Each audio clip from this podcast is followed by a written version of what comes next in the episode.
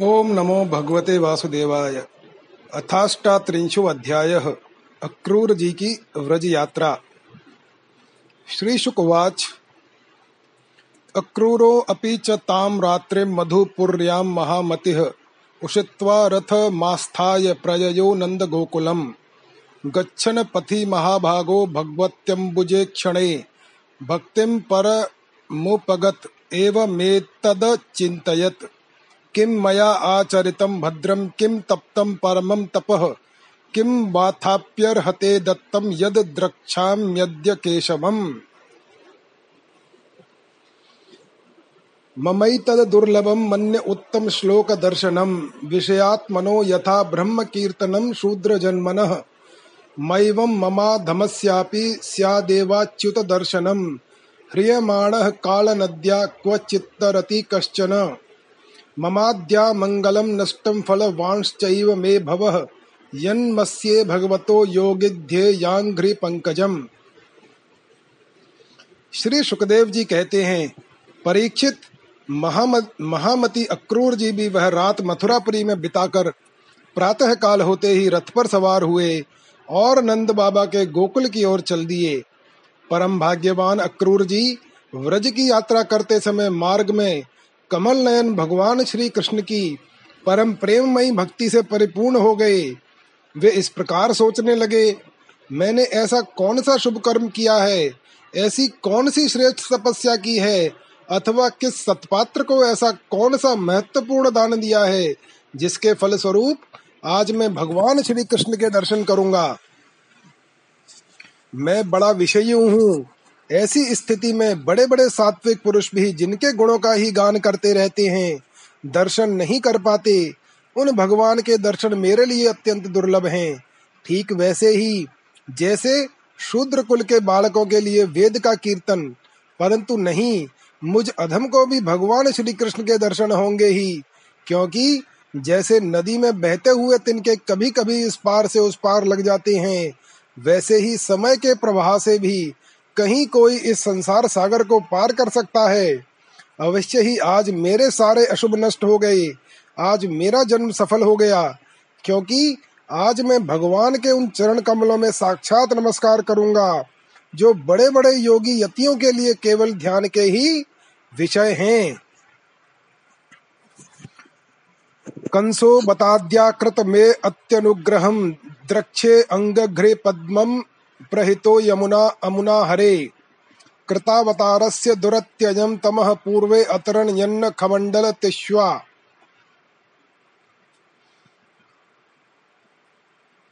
यदर्चितं ब्रह्म भवादिभिः सुरैः, श्रिया च देव्या मुनिभिः ससात्वतैः। गोचारणायानुचरैश्चरदर्वने यद गोपिकानां कुचङ्कुकुमाङ्कितम्। द्रक्ष्यामि नूनं सुकपोलनासिकं स्मितावलोकारुणकञ्जलोचनम् मुखं मुकुन्दस्य गुडालकाव्रतं प्रदक्षिणं मे प्रचरन्ति वै मृगाः। अहो, कंस ने तो आज मेरे ऊपर बड़ी ही कृपा की है।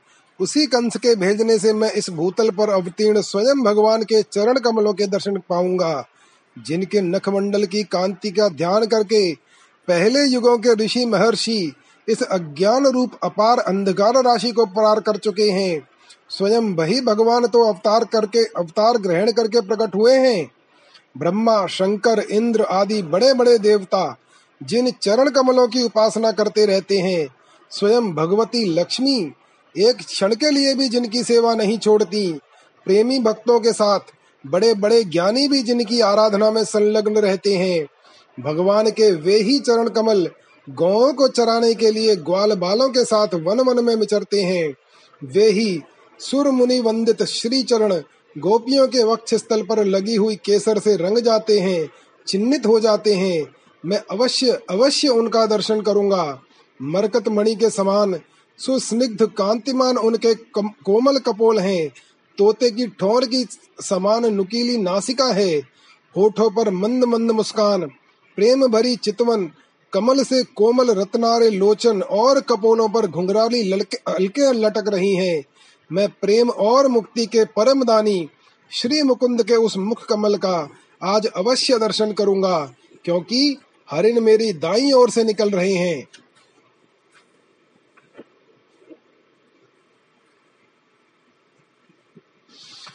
अप्यद्य विष्णोर्मनुजत्वमीयुषो भारावताराय भुवो नित्येच्छया लावण्यधाम्नो भवितोपलम्भनम् मह्यम न न स्यात् फलम् अञ्जसादृशः य इच्छिता हरन् रहितो अप्य सत्सतोः। स्वतेज सापास्तत सापास्ततमोभिदाभ्रमः स्वमायया आत्मन् रचितैस्तदीक्षया। प्राणाक्षधीभिः सदन्नेष्वभीयते। यस्याखिलामी वहिभिः सुमङ्गलैः वाचो। विमिश्रा गुणकर्म जन्मभिः प्राणन्ति शुभ शुभन् पुनन्ति वै जगद। यास्तरद्विरक्ताः शवशोभना मताः स चावतीर्णः किल सात्वतान्वये स्वसेतुपालामरवर्य शर्मकृत यशो वितन्वन् व्रज आस्त ईश्वरो। गायन्ति देवा यदशेष मङ्गलम् तं त्वद्यनूनं महतां गतिं गुरुं त्रैलोक्यकान्तं द्रश्यमन्महोत्सवम् रूपं दधानं श्रिय इप्सितास्पदम्। द्रक्ष्ये ममासन्नुषसः सुदर्शनाः भगवान विष्णु पृथ्वी का भार उतारने के लिए स्वेच्छा से मनुष्य किसी लीला कर रहे हैं। वे संपूर्ण लावण्य के धाम हैं। सौंदर्य की मूर्तिमान निधि है। आज मुझे उन्हीं का दर्शन होगा, अवश्य होगा। आज मुझे सहज में ही आँखों का फल मिल जाएगा। भगवान, इस कार्य कारण रूप जगत के दृष्टा मात्र हैं, और ऐसा होने पर भी दृष्टापन का अहंकार उन्हें छूतक नहीं गया है। उनकी चिन्मयी शक्ति से अज्ञान के कारण होने वाला भेद भ्रम अज्ञान सहित दूर से ही निरस्त रहता है। वे अपनी योग माया से ही अपने आप में भ्रू विलास मात्र से प्राण, इंद्रिय और बुद्धि आदि के सहित अपने स्वरूप भूत जीवों की रचना कर लेते हैं और उनके साथ वृंदावन के कुंजों में तथा गोपियों के घरों में तरह तरह की लीलाएँ करते हुए प्रतीत होते हैं। जब समस्त पापों के नाशक, उनके परम मंगलमय गुण कर्म और जन्म की लीलाओं से युक्त होकर वाणी उनका गान करती है, तब उस गान से संसार में जीवन की स्फूर्ति होने लगती है। शोभा का संचार हो जाता है। सारी अपवित्रताएँ धुलकर पवित्रता का साम्राज्य छा जाता है। परंतु जिस वाणी से उनके गुण, लीला और जन्म की कथाएँ नहीं गाई जाती, वह तो मुर्दों को ही शोभित करने वाली हैं। होने पर भी नहीं के समान व्यर्थ हैं। जिनके गुण गान का ही ऐसा महात्म्य है, वे ही भगवान स्वयं यदुवंश में अवतीर्ण हुए हैं। किस लिए? अपनी ही मनाई मर्यादा का पालन करने वाले श्रेष्ठ देवताओं का कल्याण करने के लिए वे ही परम ऐश्वर्यशाली भगवान आज व्रज में निवास कर रहे हैं और वहीं से अपने यश का विस्तार कर रहे हैं। उनका यश कितना पवित्र है। अहो, देवता लोग भी उस संपूर्ण मंगलमय यश का गान करते रहते हैं। इसमें संदेह नहीं कि आज अवश्य मैं हूँ, मैं ही उन्हें देखूँगा। वे बड़े बड़े संतों और लोकपालों के भी एकमात्र आश्रय हैं। सबके परम गुरु हैं। और उनका रूप सौंदर्य तीनों लोगों के मन को मोह लेने वाला है। जो नेत्र वाले हैं, उनके लिए वह आनंद और रस की चरम सीमा है। इसी से स्वयं लक्ष्मी जी भी, जो सौंदर्य की अधीश्वरी हैं, उन्हें पाने के लिए ललकती रहती हैं। हाँ तो मैं उन्हें अवश्य देखूँगा, क्योंकि आज मेरा मंगल प्रभात है। आज मुझे प्रातः काल से ही अच्छे अच्छे शकुन दिख रहे हैं। अथावरूढ़ सपदीशयो रथात प्रधान पुंसोश्चरणम स्वलब्धये। धिया धृतं योगिभिरिप्यहं ध्रुवं नमस्य आभ्यां च सखीन वनौकसः अप्यङ्गघ्रिमूले पतितस्य मे विभुः। शिरस्य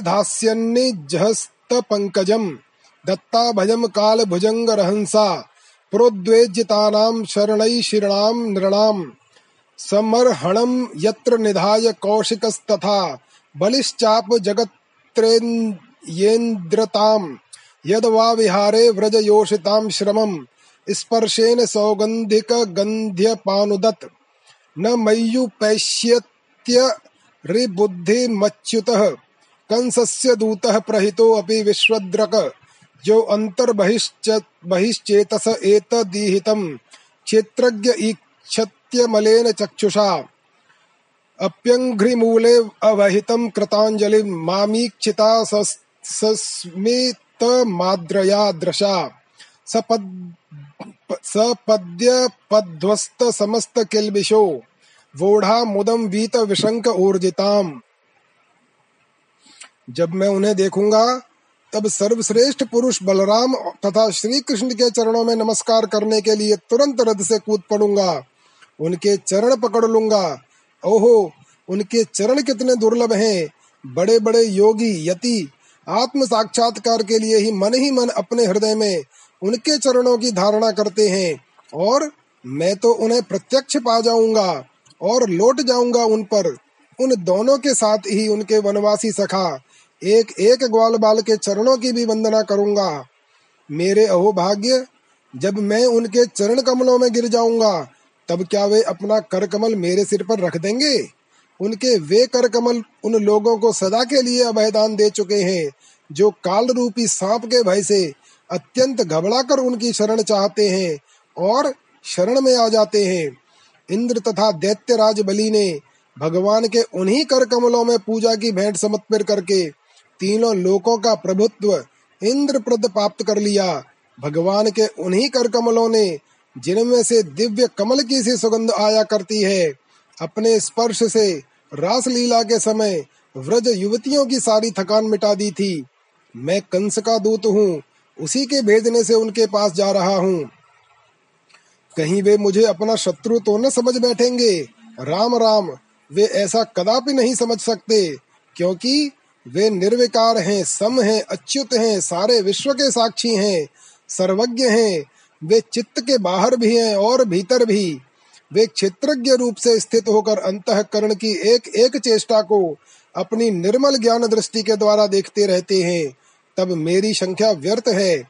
अवश्य ही मैं उनके चरणों में हाथ जोड़कर विनीत भाव से खड़ा हो जाऊँगा। वे मुस्कुराते हुए दया भरी स्निग्ध दृष्टि से मेरी ओर देखेंगे।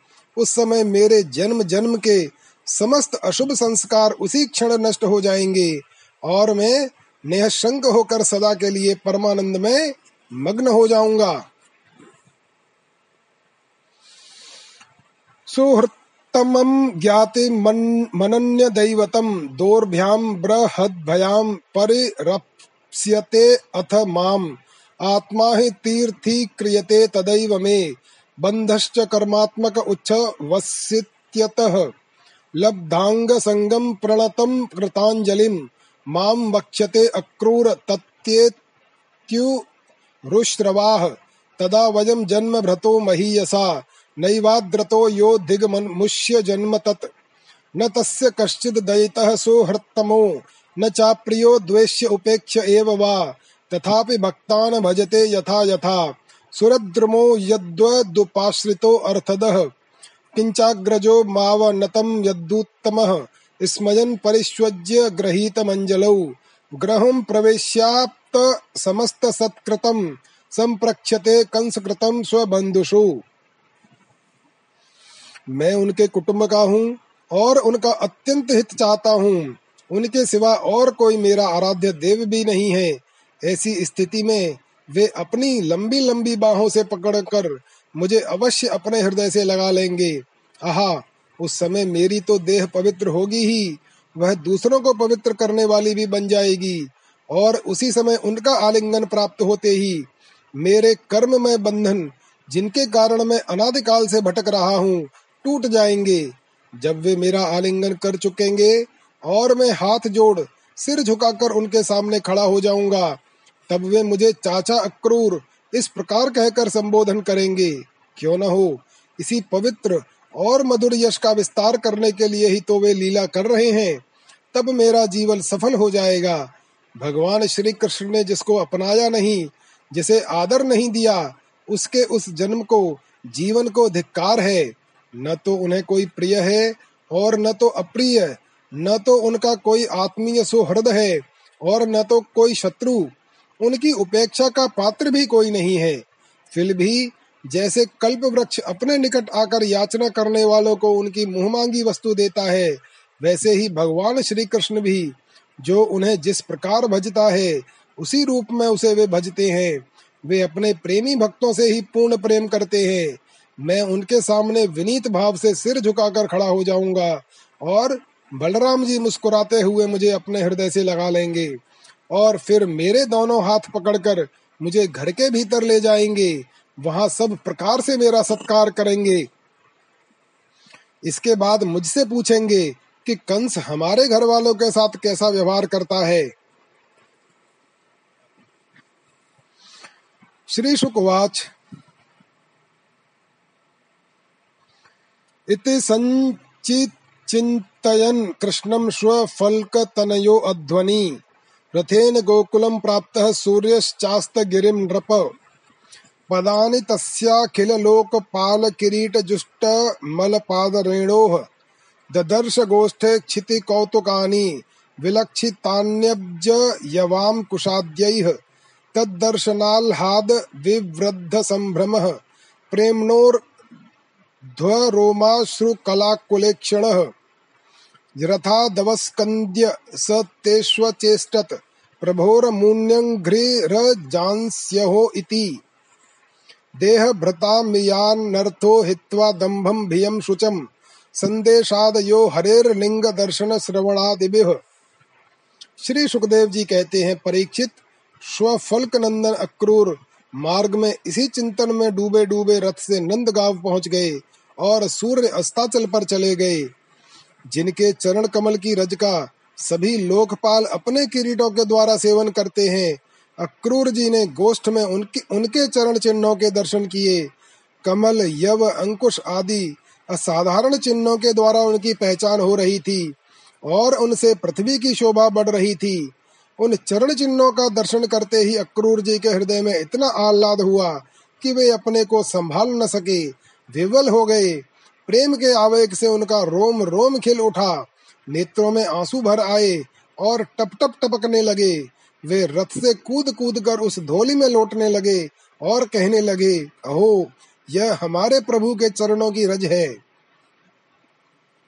परीक्षित कंस के संदेश से लेकर यहाँ तक अक्रूर जी के चित्त की जैसी अवस्था रही है। यही जीवों के देह धारण करने का परम लाभ है। इसलिए जीव मात्र का यही परम कर्तव्य है कि दंभ, भय और शोक त्याग कर भगवान की मूर्ति, चिन्ह, लीला, स्थान तथा गुणों के दर्शन, श्रवण आदि के द्वारा ऐसा ही भाव संपादन करे। ददर्श कृष्णम रामम च व्रजे गोदोहनम गतौ, पीत नीलांबर धरौ, शरदम्बुरु हे क्षणौ, किशोरौ श्यामल श्वेतौ श्रीनिकेतौ बृहद भुजौ सुमुखौ सुंदर वरौ बालद्वे रद विक्रमौ ध्वज व्रजा वज्रांकुशाम्भोजैश्चिह्नितैरङ्घ्रिभिर्व्रजम् शोभयन्तौ महात्मा नावनुक्रोशस्मिते क्षणौ। क्रीडौ स्त्रीगणौ। वनमालिनौ पुण्यगंधानुलिप्तांगौ स्नातौ विरजवाससौ। व्रज में पहुंचकर अक्रूर जी ने श्री कृष्ण और बलराम दोनों भाइयों को गाय दोहने के स्थान में विराजमान देखा। श्याम सुंदर श्री कृष्ण पीताम्बर धारण किए हुए थे और गौर सुंदर बलराम नीलांबर, उनके नेत्र शरत कालीन कमल के समान खिले हुए थे। उन्होंने अभी किशोर अवस्था में प्रवेश ही किया था। वे दोनों गौर श्याम निखिल सौंदर्य की खान थे। घुटनों का स्पर्श करने वाली लंबी लंबी भुजाएँ, सुंदर बदन, परम मनोहर और गज शावक के समान ललित चाल थी। उनके चरणों में ध्वजा वज्र, अंकुश आदि कमल के चिन्ह थे। जब वे चलते थे, उनसे चिन्हित होकर पृथ्वी शोभायमान हो जाती थी। उनकी मंद मंद मुस्कान और चितवन ऐसी थी। मानो दया बरस रही हो। वे उदारता की तो मानो मूर्ति ही थे। उनकी एक एक लीला उदारता और सुंदर कला से भरी थी। गले में वनमाला और मणियों के हार जगमगा रहे थे। उन्होंने अभी अभी स्नान करके निर्मल वस्त्र पहने थे और शरीर में पवित्र अंगराग तथा चंदन का लेप किया था।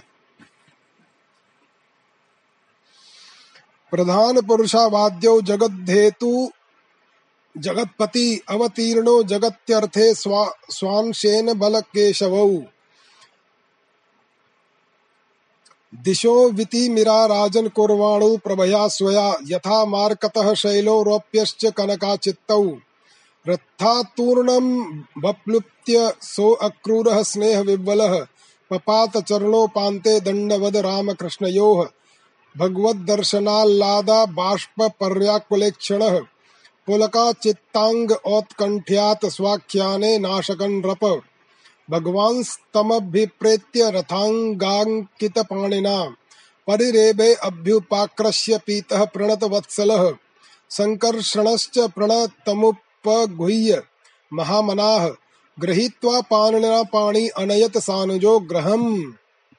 परीक्षित, अक्रूर ने देखा कि जगत के आदि कारण, जगत के परम पति पुरुषोत्तम ही संसार की रक्षा के लिए अपने संपूर्ण अंशों से बलराम जी और श्री कृष्ण के रूप में अवतीर्ण होकर अपनी अंग कांति से दिशाओं का अंधकार दूर कर रहे हैं।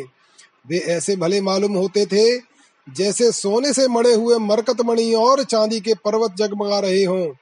उन्हें देखते ही अक्रूर जी प्रेमा वेग से अधीर होकर रथ से कूद पड़े और भगवान श्री कृष्ण तथा बलराम के चरणों के पास साष्टांग लौट गए।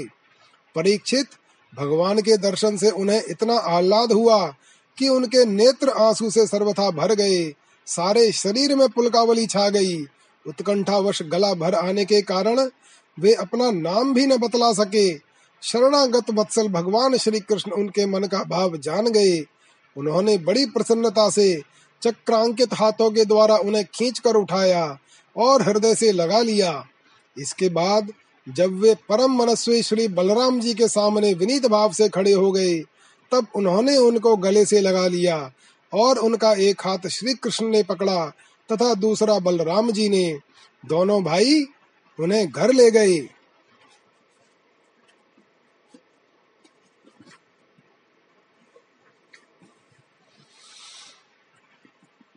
पृष्ठवाथ स्वागतम तस्मै निवेद्य च वरासनम। प्रक्षाल्य विधिवत पादौ मधुपकर्णार्हणमाहरत् निवेद्य गां चातिथये संवाह्य श्रान्तमाद्रतः अन्नं बहुगुणं मेध्यं श्रद्धयोपाहरद् विभुः। तस्मै भुक्तवते प्रीत्या रामः परमधर्मवित् मुख मुखवासैः गन्धमाल्यैः परां प्रीतिं व्यधात् पुनः। पप्रच्छ सत्कृतं नन्दः कथं स्थनिरनुग्रहे कंसे जीवती दाशार्ह सौनपाला इवावयः। यो अवधीत स्व स्व सुस्तो कान क्रोशन्त्या असुप्तृप्त खलः किं नु स्वित्तत् प्रजानां वह कुशलं विमृशामहे इत्थं सुनृत्तया वाचानन्देन सुसभाजितः। अक्रूरः परिपृष्टेन जहावध्व परिश्रमम्। घर ले जाकर भगवान ने उनका बड़ा स्वागत सत्कार किया। कुशल मंगल पूछकर श्रेष्ठ आसन पर बैठाया और विधि पूर्वक उनके पाँव पखार कर मधुपर्क यानी शहद मिला हुआ दही आदि पूजा की सामग्री भेंट की। इसके बाद भगवान ने अतिथि अक्रूर जी को एक गाय दी और पैर दबाकर उनकी थकावट दूर की तथा बड़े आदर एवं श्रद्धा से उन्हें पवित्र और अनेक गुणों से युक्त अन्न का भोजन कराया। जब वे भोजन कर चुके, तब धर्म के परम मर्मज्ञ भगवान बलराम जी ने बड़े प्रेम से मुखवास, पान इलायची आदि और सुगंधित माला दे आदि देकर उन्हें अत्यंत आनंदित किया। इस प्रकार सत्कार हो चुकने पर नंद राय जी ने उनके पास आकर पूछा, अक्रूर जी, आप लोग निर्दयी कंस के जीते जी किस प्रकार अपने दिन काटते हैं? अरे, उसके रहते आप लोगों की वही दशा है जो कसाई के द्वारा पाली हुई भेड़ों की होती है। जिस इंद्रिया राम पापी ने अपनी बिलखती हुई बहन के नन्हे नन्हे बच्चों को मार डाला, आप लोग उसकी प्रजा हैं, फिर आप सुखी हैं, यह अनुमान तो हम कर ही कैसे सकते हैं?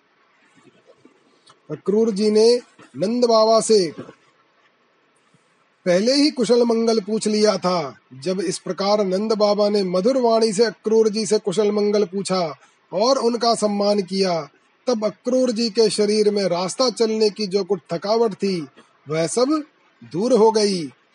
इति श्रीमद्भागवते महापुराणे पारमहंस्याम संहितायां दशम स्कंदे पूर्वार्धे अक्रूरागमनम नामास्तिंशो अध्यायः। अथई कौन चत्वारिंशो अध्याय। श्री कृष्ण बलराम का मथुरा गमन श्री शुकवाच। सुखोपविष्ट पर्यंके रामकृष्णोरुमानितः लेभे मनोरथान सर्वान पथि यान स चकार किमलभ्यम भगवती प्रसन्ने श्रीनिकेतने, तथापि तत्परा राजन्न हि वाञ्छन्ति किंचन। सायन्तनाशनं कृत्वा भगवान देवकी सुतः, सुहृत्सु वृत्तम कंसस्य पप्रच्छान्यचिकीर्षितम श्री सुखदेव जी कहते हैं, भगवान श्री कृष्ण और बलराम जी ने अक्रूर जी का भली भांति सम्मान किया। वे आराम से पलंग पर बैठ गए। उन्होंने मार्ग में जो जो अभिलाषाएँ की थी, वे सब पूरी हो गईं। परीक्षित, लक्ष्मी के आश्रय स्थान भगवान श्री कृष्ण के प्रसन्न होने पर ऐसी कौन सी वस्तु है जो प्राप्त नहीं हो सकती? फिर भी भगवान के परम प्रेमी भक्तजन किसी भी वस्तु की कामना नहीं करते। देवकी नंदन भगवान श्री कृष्ण ने सायं काल का भोजन करने के बाद अक्रूर जी के पास जाकर अपने स्वजन संबंधियों के साथ कंस के व्यवहार और उसके अगले कार्यक्रम के संबंध में पूछा। श्री भगवान वाच तात सौम्यागतः कच्चित स्वागतम भद्रमस्तु वह अपि स्वज्ञाते बन्धूना मनमीव मनामयन्। किं नु नः कुशलं पृच्छे एधमाने कुलामये कंसे मातुलाम नाम न्यंग स्वानाम नस्तत्प्रजासु च। अहो अस्मद्भूत भूरि पित्रोर्व्रजेन मार्ययोः, यद्धेत्तोः पुत्रमरणं यद्धेत्तोर्बन्धनं तयोः। दिष्टयाद्य दर्शनम स्वानाम मह्यम वह सौम्य कांक्षितम संजातम वर्ण याताम तात तवागमन कारणम भगवान श्री कृष्ण ने कहा, चाचा जी, आपका हृदय तो बड़ा शुद्ध है। आपको यात्रा में कोई कष्ट तो नहीं हुआ? स्वागत है। मैं आपकी मंगल कामना करता हूँ। मथुरा के हमारे आत्मीय सुहृद, कुटुंबी तथा अन्य संबंधी सब सकुशल और स्वस्थ है ना? हमारा नाम मात्र का मामा कंस तो हमारे कुल के लिए एक भयंकर व्याधि है। जब तक उसकी बढ़ती हो रही है तब तक हम अपने वंश वालों और उनके बाल बच्चों का कुशल मंगल क्या पूछें?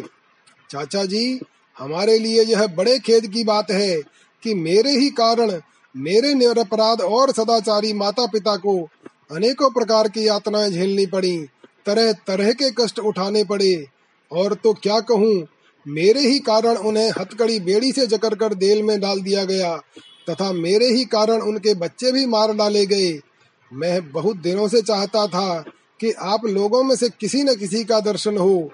यह बड़े सौभाग्य की बात है कि आज मेरी वह अभिलाषा पूरी हो गई। सौम्य स्वभाव चाचा जी, अब आप कृपा करके यह बतलाइए कि आपका शुभागमन किस निमित्त से हुआ है। श्री शुकवाच पृष्ठो भगवता सर्वं वर्णयामास माधवः। वैरानुबन्धं यदुषु वसुदेव वधोद्यमम्। यत् सन्देशो यदर्थं वा दूतः सम्प्रेषितः स्वयं। यदुक्तं नारदेना नारदेनास्य स्वजन्मानकदुन्दुभैः श्रुत्वा क्रूरवचः कृष्णो बलश्च परवीरः। प्रहस्य नन्दं पितरं राज्ञा आदिष्टं विजज्ञतुः। गोपान् समादिशत सोऽपि गृह्यतां सर्वगोरसः। उपायनानि ग्रहणीध्वं युज्यन्तां शकटानि च। यास्यामः श्वो मधुपुरीं दास्यामो नृपते रसान्। द्रक्ष्यामः सुमहत् पर्वयान्ति जानपदाः किल। एवमा घोषयत क्षत्रा नन्दगोपः स्वगोकुले। गोप्यस्तास्तदुपश्रुत्य बभूवुर्व्यथिता भृशम् रामकृष्ण पुरी नेतुम क्रूरम व्रजमागतम। श्री सुखदेव जी कहते हैं,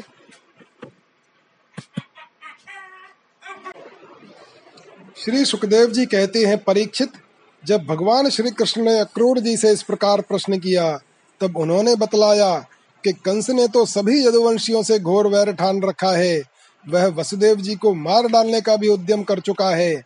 अक्रूर जी ने कंस का संदेश और जिस उद्देश्य से उसने स्वयं अक्रूर जी को दूत बनाकर भेजा था और नारद जी ने जिस प्रकार वसुदेव जी के घर श्री कृष्ण के जन्म लेने का वृत्तांत उसको बता दिया था, सो सब कह सुनाया। अक्रूर जी की यह बात सुनकर विपक्षी शत्रुओं का दमन करने वाले भगवान श्री कृष्ण और बलराम जी हंसने लगे और इसके बाद उन्होंने अपने पिता नंद जी को कंस की आज्ञा सुना दी। तब नंद बाबा ने सब गोपों को आज्ञा दी कि सारा गोरस एकत्र करो, भेंट की सामग्री ले लो और छकड़े जोड़ो। कल प्रातः काल ही हम सब मथुरा की यात्रा करेंगे और वहाँ चलकर राजा कंस को गोरस देंगे। वहाँ एक बहुत बड़ा उत्सव हो रहा है। उसे देखने के लिए देश की सारी प्रजा इकट्ठी हो रही है। हम लोग भी उसे देखेंगे। नंद बाबा ने गाँव के कोतवाल के द्वारा यह घोषणा सारे व्रज में करवा दी। परीक्षित, जब गोपियों ने सुना कि हमारे मनमोहन श्याम सुंदर और गौर सुंदर बलराम जी को तो मथुरा ले जाने के लिए अक्रूर जी व्रज में आए हैं तब उनके हृदय में बड़ी व्यथा हुई और वे बहुत व्याकल हो गईं।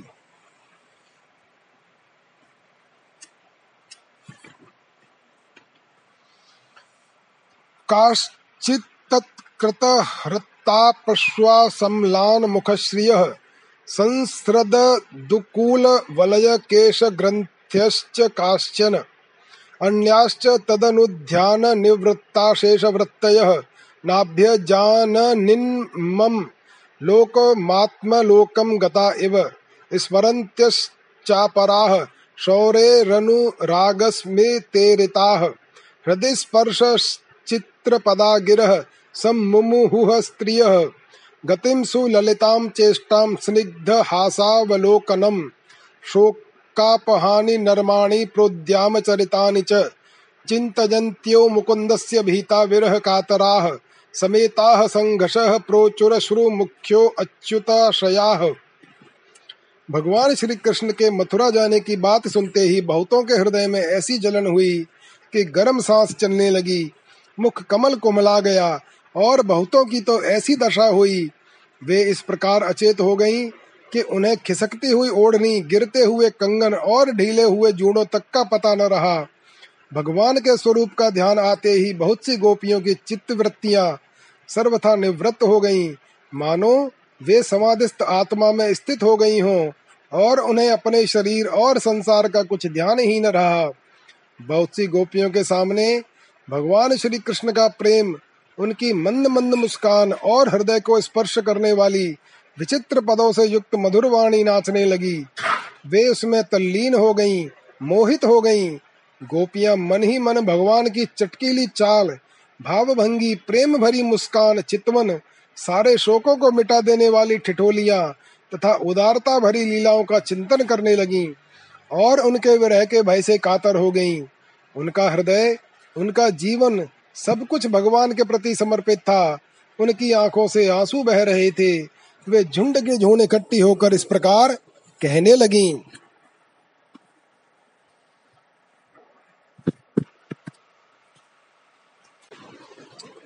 गोप्य उचु है, अहो विधातस्तव न क्वचित दया, संयोज्य मैत्रेय प्रणयेन देहिनः तांश्चाकृतार्थान वियु वियुनङ्गक्ष पार्थकम् विक्रीडितं ते यथा। यस्त्वं प्रदर्श्यासितकुन्तलाव्रतं मुकुन्दवक्त्रं सुकपोलमुन्नसम् शोकापनोदस्मितलेशसुन्दरं करोषि परोक्ष्यं साधु ते कृतं। क्रूरस्त्वं क्रूरसमाख्या समाख्यया स्म नश्छुर्हि दत्तं हरसे बताज्ञवत् जनैक देशे अखिल सर्ग सौष्ठवम त्वदीय मद्राक्षम वयम मधुद्विष। गोपियों ने कहा, धन्य हो विधाता, तुम सबके कुछ विधान तो करते हो, परंतु तुम्हारे हृदय में दया का लेश मात्र भी नहीं है। पहले तो तुम सौहार्द और प्रेम से जगत के प्राणियों को एक दूसरे के साथ जोड़ देते हो, उन्हें आपस में एक कर देते हो, मिला देते हो परंतु अभी उनकी आशा अभिलाषाएँ पूरी भी नहीं हो पाती, वे तृप्त भी नहीं हो पाते कि तुम उन्हें व्यर्थ ही अलग अलग कर देते हो। सच है, तुम्हारा यह खिलवाड़ बच्चों के खेल की तरह व्यर्थ ही है। यह कितने दुख की बात है। विधाता तुमने पहले हमें प्रेम का वितरण करने वाले, श्याम सुंदर का मुख कमल दिखलाया। कितना सुंदर है वह। काले काले घुंघरारे बाल कपोलों पर झलक रहे हैं।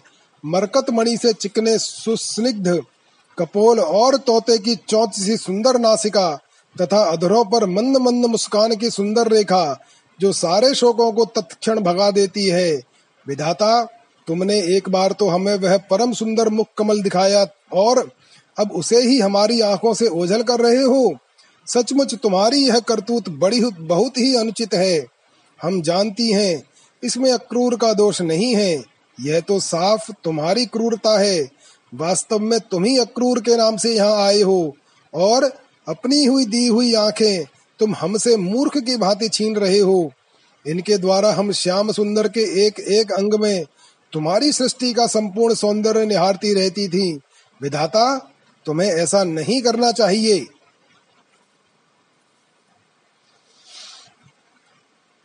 न नंद सूनः सूनुः क्षण भंग सौहृद समीक्षते न स्वकृता तुरा बत विहाय गेहान स्वजनान सुतान।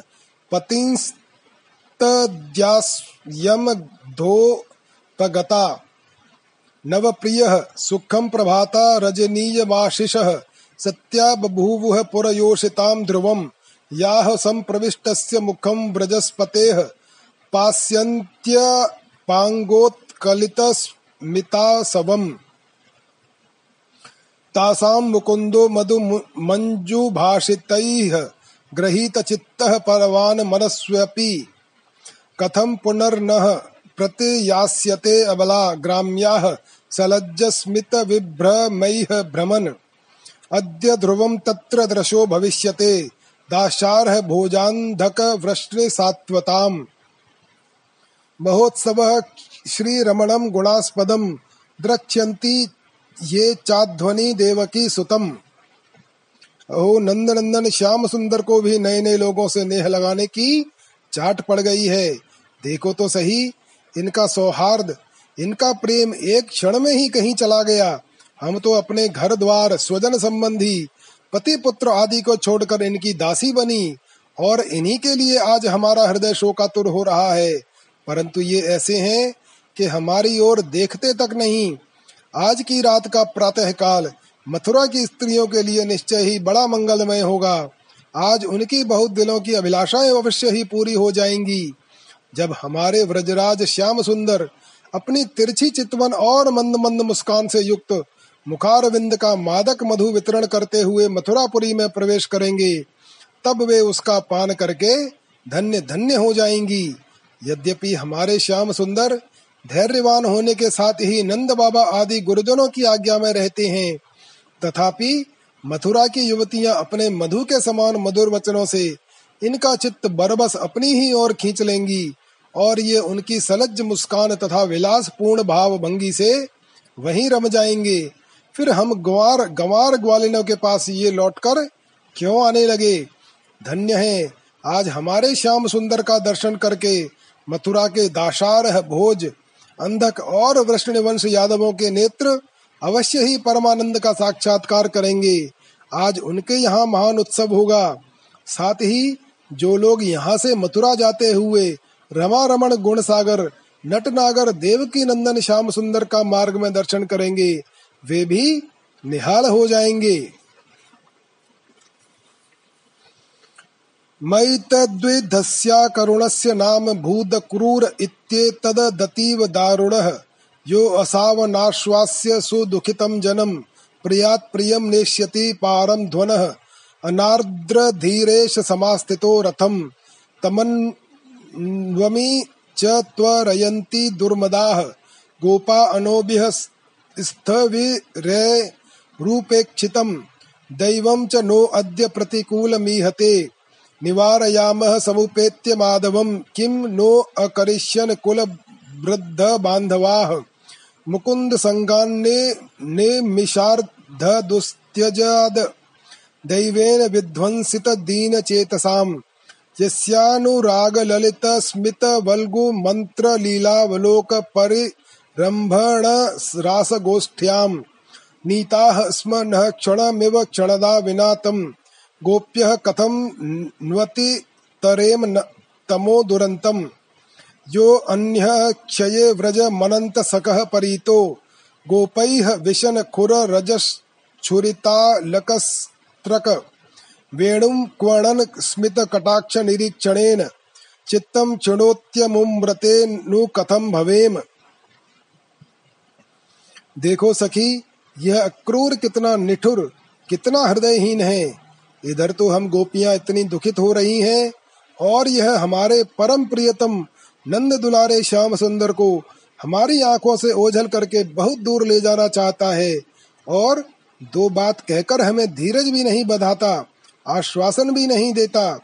सचमुच ऐसे अत्यंत क्रूर पुरुष का क्रूर नाम नहीं होना चाहिए था। सखी, हमारे ये श्याम सुंदर भी तो कम निठुर नहीं है। देखो देखो, वे भी रथ पर बैठ गए। और मतवाले गोपगण छकड़ों के द्वारा उनके साथ जाने के लिए कितनी जल्दी मचा रहे हैं। सचमुच ये मूर्ख हैं और हमारे बड़े बूढ़े, उन्होंने तो इन लोगों की जल्दबाजी देखकर उपेक्षा कर दी है कि जाओ मन में आवे जो करो। अब हम क्या करें? आज विधाता सर्वथा हमारे प्रतिकूल चेष्टा कर रहा है। चलो हम स्वयं ही चलकर अपने प्राण प्यारे श्याम सुंदर को रोकेंगी। कुल के बड़े बूढ़े और बंधुजन हमारा क्या कर लेंगे? अरे सखी, हम आधे क्षण के लिए भी प्राण वल्लभ नंद नंदन का संग छोड़ने में असमर्थ थी। आज हमारे दुर्भाग्य ने हमारे सामने उनका वियोग उपस्थित करके हमारे चित्त को वनष्ट, विनष्ट और व्याकुल कर दिया है। सखियो, जिनकी प्रेम भरी मनोहर मुस्कान, रहस्य की मीठी मीठी बातें, विलासपूर्ण चितवन और प्रेमालिंगन से हमने रास लीला की, वे रात्रियाँ जो बहुत विशाल थीं एक क्षण के समान बिता दी थी। अब भला उनके बिना हम उन्हीं की दी हुई अपार विरह व्यथा का पार कैसे पावेंगी? एक दिन की नहीं, प्रतिदिन की बात है। सायं काल में प्रतिदिन वे ग्वाल बालों से घिरे हुए बलराम जी के साथ वन से गोए चराकर लौटते हैं। उनकी काली काली घुंघराली अलके और गले के पुष्पहार, गोओं की खुर की रज से ढके रहते हैं। वे बांसुरी बजाते हुए अपनी मंद मंद मुस्कान और तिरछी चितवन से देख देख कर हमारे हृदय को बेद डालते हैं। उनके बिना भला हम कैसे जी सकेंगे? वे बांसुरी बजाते हुए अपनी मंद मंद मुस्कान और तिरछी चितवन से देख देख कर हमारे हृदय को बेद डालते हैं। उनके बिना भला हम कैसे जी सकेंगी? श्री शुकवाच। एवं ब्रुवाणा विरहातुरा भ्रशम ब्रज स्त्रिय कृष्ण विषक्त मानसाह विसृज्य लज्जाम रुरुदः स्म सुस्वरम गोविंद दामोदर माधवेति। स्त्रीणामेवं रुदन्ती नामुदिते सवितर्यथ अक्रूरश्चोदयामास कृत मैत्रादिको रथम।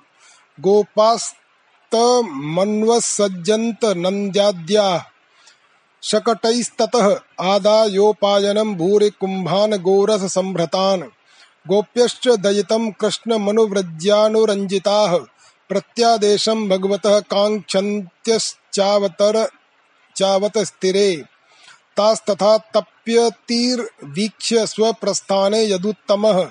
सान्त्वयामास सप्रेमैरायास्य इति दौत्यकैः। यावदालक्ष्यते केतुर्यावद रेणुरथस्य च लेख्यानि वोपलिक्षताः ता निराशा निवृत्तुर्गोविन्द विनिवर्तने। विशोका अहनि निन्युर्गायन्त्यः प्रियचेष्टितम्। श्री सुखदेव जी कहते हैं, परीक्षित, गोपियाँ वाणी से तो इस प्रकार कह रही थीं परंतु उनका एक एक मनोभाव भगवान श्री कृष्ण का स्पर्श उनका आलिंगन कर रहा था। वे विरह की संभावना से अत्यंत व्याकुल हो गईं और लाज छोड़कर, हे गोविंद, हे दो दामोदर, हे माधव, इस प्रकार ऊँची ऊँची आवाज़ से पुकार पुकार कर सुललित स्वर से रोने लगी। गोपियाँ इस प्रकार रो रही थीं। रोते रोते सारी रात बीत गई। सूर्योदय हुआ। अक्रूर जी ने संध्या वंदन आदि नित्य कर्मों से निवृत्त होकर रथ पर सवार हुए और उसे हाँक ले चले। नंद बाबा आदि गोपों ने भी दूध, दही, मक्खन, घी आदि से भरे मटके और भेंट की बहुत सी सामग्रियाँ ले ली तथा वे छकड़ों पर चढ़कर उनके पीछे पीछे चले। इसी समय अनुराग के रंग में रंगी हुई गोपियाँ अपने प्राण प्यारे श्री कृष्ण के पास गईं और उनकी चितवन मुस्कान आदि निरख कर कुछ कुछ सुखी हुई। अब वे अपने प्रियतम श्याम सुंदर से कुछ संदेश पाने की आकांक्षा से वहीं खड़ी हो गईं। यदुवंश शिरोमणि भगवान श्री कृष्ण ने देखा कि मेरे मथुरा जाने से गोपियों के हृदय में बड़ी जलन हो रही है। वे संतप्त हो रही हैं। तब उन्होंने दूत के द्वारा मैं आऊँगा, यह प्रेम संदेश भेजकर उन्हें धीरज बंधाया। गोपियों को जब तक रथ की ध्वजा और पहियों से उड़ती हुई धूल दिखती रही तब तक उनके शरीर चित्र लिखित से वहीं ज्यो के त्यों खड़े रहे। परंतु उन्होंने अपना चित्त तो मनमोहन प्राण वल्लभ श्री कृष्ण के साथ ही भेज दिया था। अभी उनके मन में आशा थी कि शायद श्री कृष्ण कुछ दूर जाकर लौट आए। परंतु जब वे लौटे नहीं, तब वे निराश हो गईं और अपने अपने घर चली आईं। परीक्षित, वे रात दिन अपने प्यारे श्याम सुंदर की लीलाओं का ज्ञान करती रहती। और इस प्रकार अपने शोक सं... अपने शोक संताप को हल्का करती।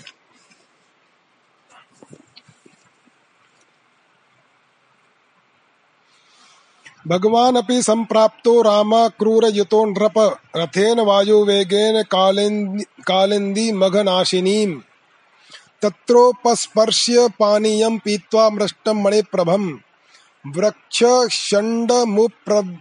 वृक्षषण्डमुप्रव्रज्य सरामो रथमाविशत्। अक्रूरस्तावुपामन्त्र्य निवेश्य च रथोपरि।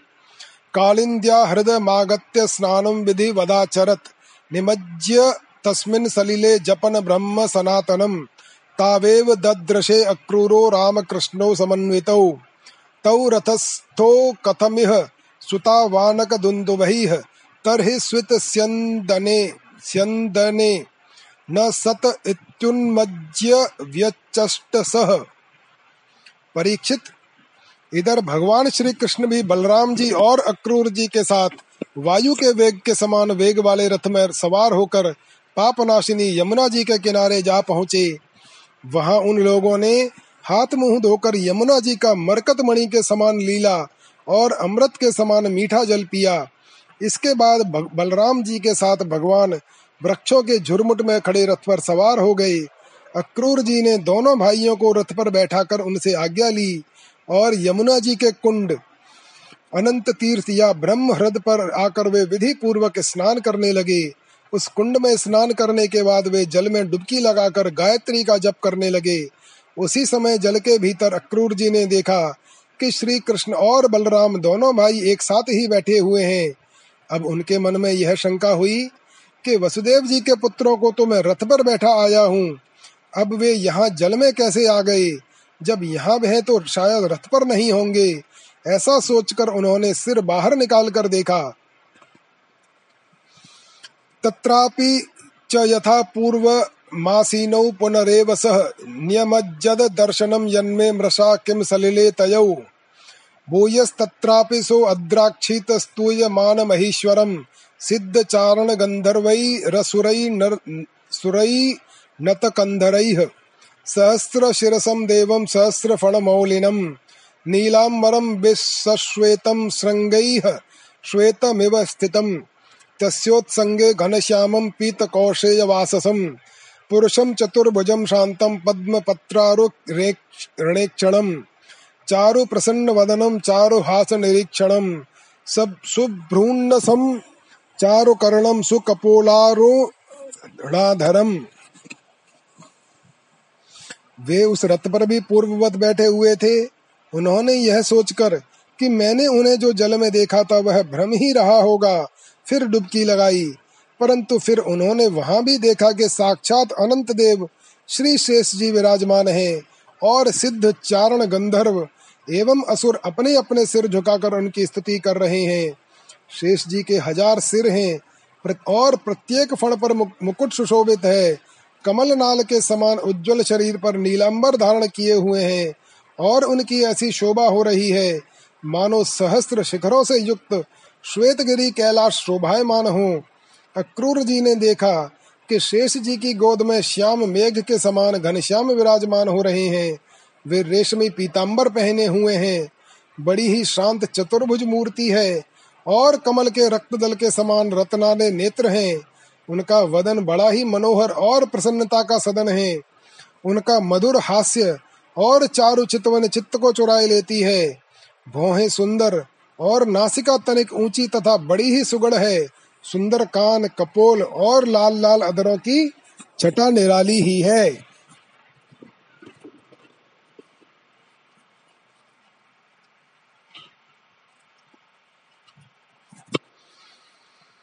पलम्ब पीवर भुजम तुंगाम सोरह स्थल स्त्रियम कंबुकंठम निम्न नाभिम वलि मत्पल्लवोदरम बृहत कटे तट श्रोणि कर भोरु द्वयान्वितम चारु जानु युगम चारु जंघा युगल संयुतम तुंग गुल्फारुण नख नख व्रात दीधिति भीर वृत्तम नवांगुल्यम गुष्ठ दलैः विलसत्पाद पंकजम सुमाहार हमणि व्रात किरीट कंट कांगदैः कटे सूत्र ब्रह्म सूत्र हार नूपर कुंडलैः भ्राजमानं पद्मकरं शंख चक्र गदाधरम श्रीवत्स वक्षसं भ्राजत कौस्तुभम वनमालिनम।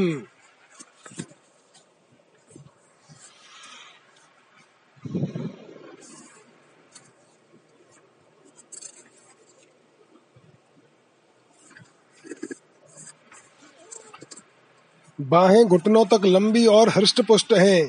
कंधे ऊँचे और वक्षस्थल लक्ष्मी जी का आश्रय स्थान है। शंख के चमान उतार चढ़ाव वाला सुडौल गला, गहरी नाभि और त्रिबली युक्त उधर पीपल के पत्ते के समान शोभायमान है। स्थूल कटी प्रदेश और नितंब हाथी की सूढ़ के समान जांघे, सुंदर घुटने एवं पिंडलियाँ हैं।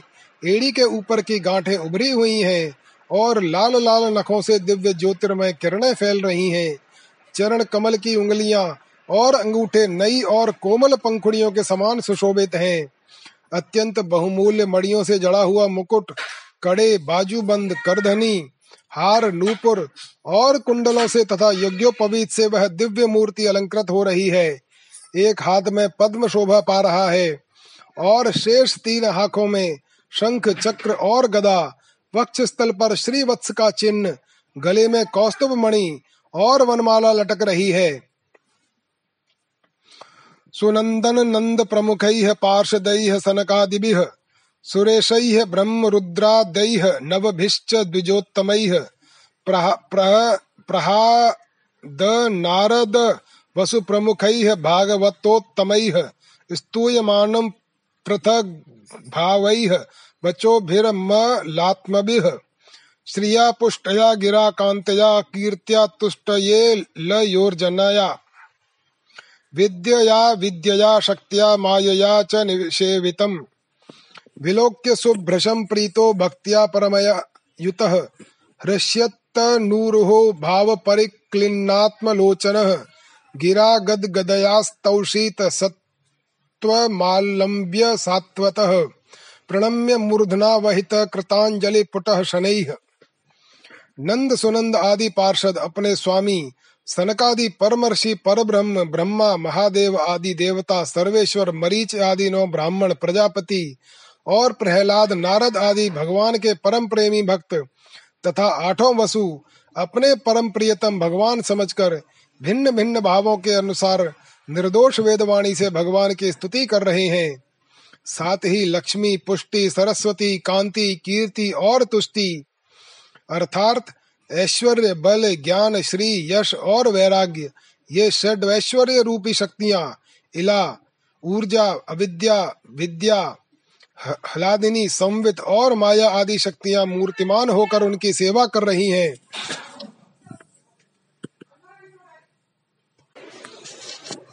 भगवान की यह झांकी निरख कर अक्रूर जी का हृदय परमानंद से लबालब भर गया।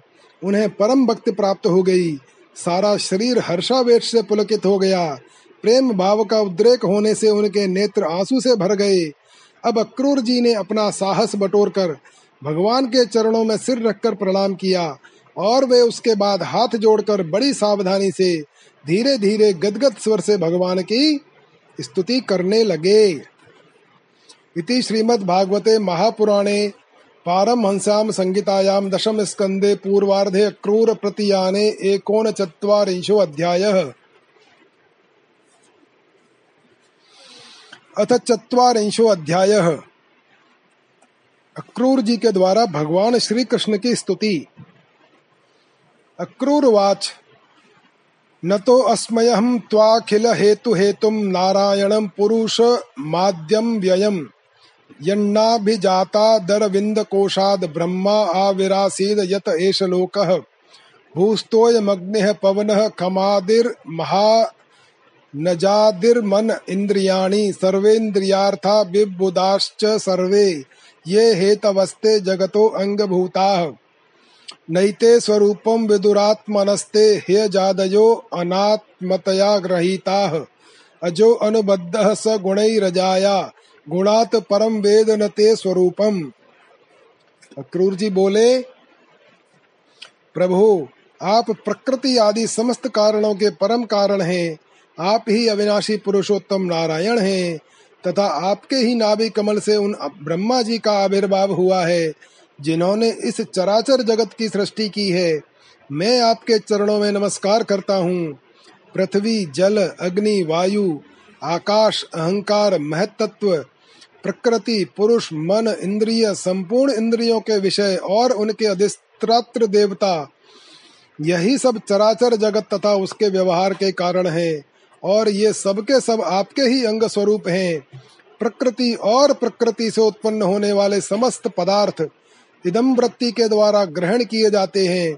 इसलिए ये सब अनात्मा है। अनात्मा होने के कारण जड़ हैं और इसलिए आपका स्वरूप नहीं जान सकते। क्योंकि आप तो स्वयं आत्मा ही ठहरे। ब्रह्मा जी अवश्य ही आपके स्वरूप हैं, परंतु वे प्रकृति के गुण रजस से युक्त हैं।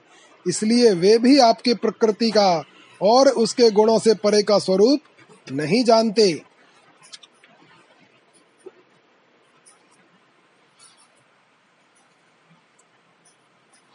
त्वाम योगिनो यजन्त्यद्धा महापुरुषमीश्वरम साध्यात्मम साधिभूतम च साधिदैवम च साधवः।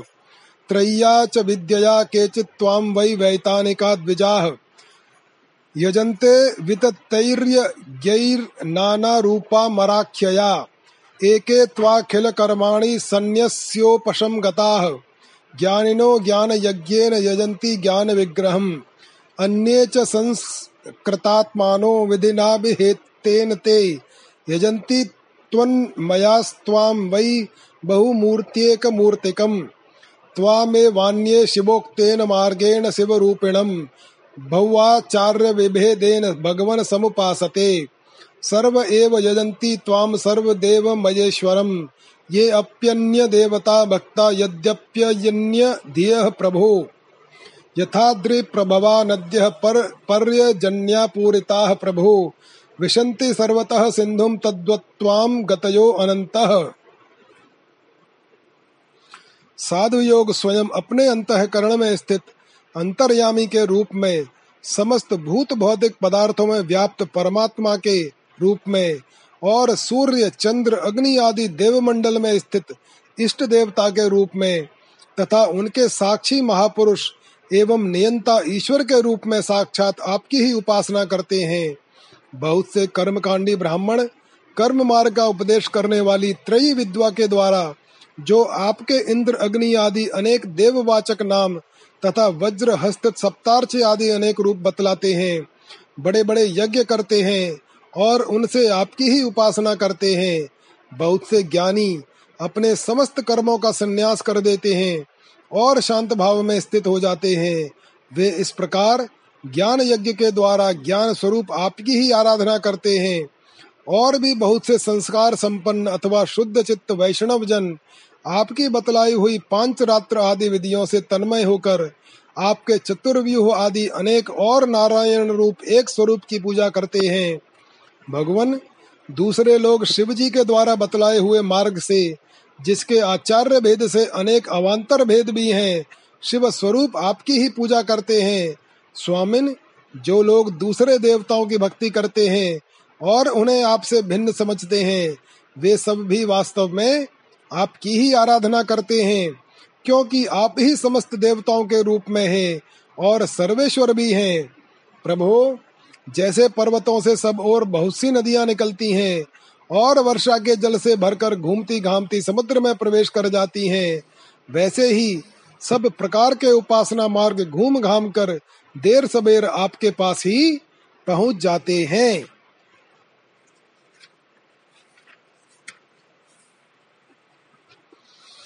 सत्वं रजस्तम इति भवतः प्रकृते गुणाः, तेषु हि प्राकृताः प्रोता आ ब्रह्मस्था वरादयः। तुभ्यं नमस्ते अस्त्वविषक्त दृष्टये सर्वात्मने सर्वधियाँ च साक्षिणे, गुणप्रवाहो अयं विद्यया कृतः प्रवर्तते देवनतिर्यगात्मसु अग्निर्मुखं ते अवनिरङ्गघ्रीक्षणम् सूर्यो नभो नाभिरथो दिशः श्रुतिः। द्यौकं सुरेन्द्रास्तव बाहवो अर्णवाः। कुक्षिर्मरुत प्राणबलं प्रकल्पितम्। रोमाणि वृक्षो वृक्षोषधयः शिरोरुहा। मेघाः परस्यास्तिरखानि ते अन्द्रयः। निमेषणं रात्र्यहनि प्रजापतिर्मेढ्रस्तु, वृष्टिस्तव वीर्यमिष्यते।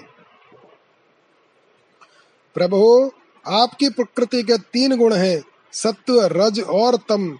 ब्रह्मा से लेकर स्थावर पर्यंत संपूर्ण चराचर जीव प्राकृत हैं, और जैसे वस्त्र सूत्रों से ओत प्रोत रहते हैं, वैसे ही ये सब प्रकृति के उन गुणों से ही ओत प्रोत हैं। परंतु आप सर्व स्वरूप होने पर भी उनके साथ लिप्त नहीं हैं।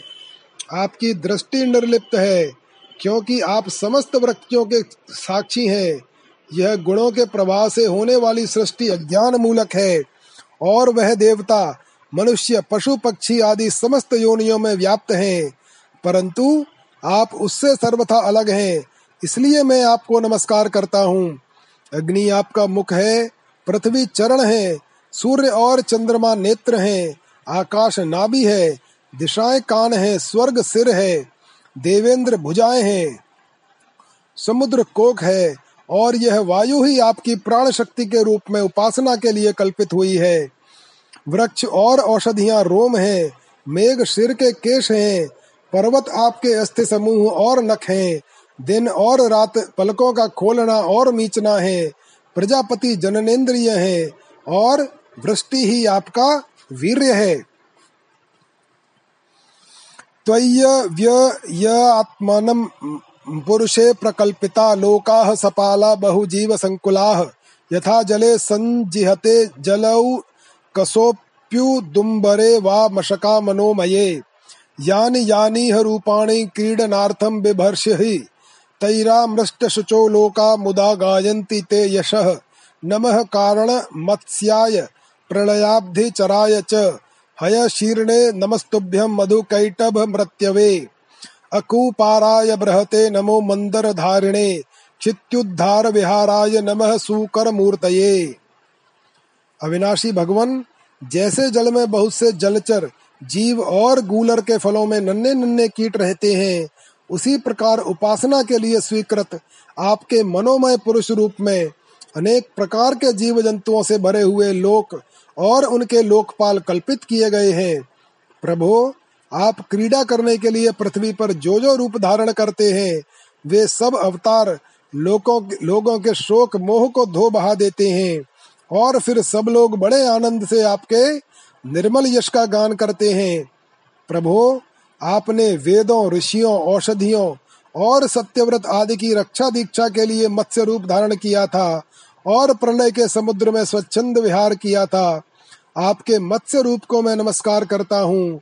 आपने ही मधु और कैटब नाम के असुरों का संहार करने के लिए हय ग्रीव अवतार ग्रहण किया था। मैं आपके उस रूप को भी नमस्कार करता हूँ। आपने ही वह विशाल कच्छप रूप ग्रहण करके मदरा, मंदराचल को धारण किया था। आपको मैं नमस्कार करता हूँ।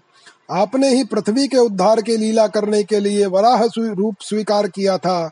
आपको मेरा बार बार नमस्कार।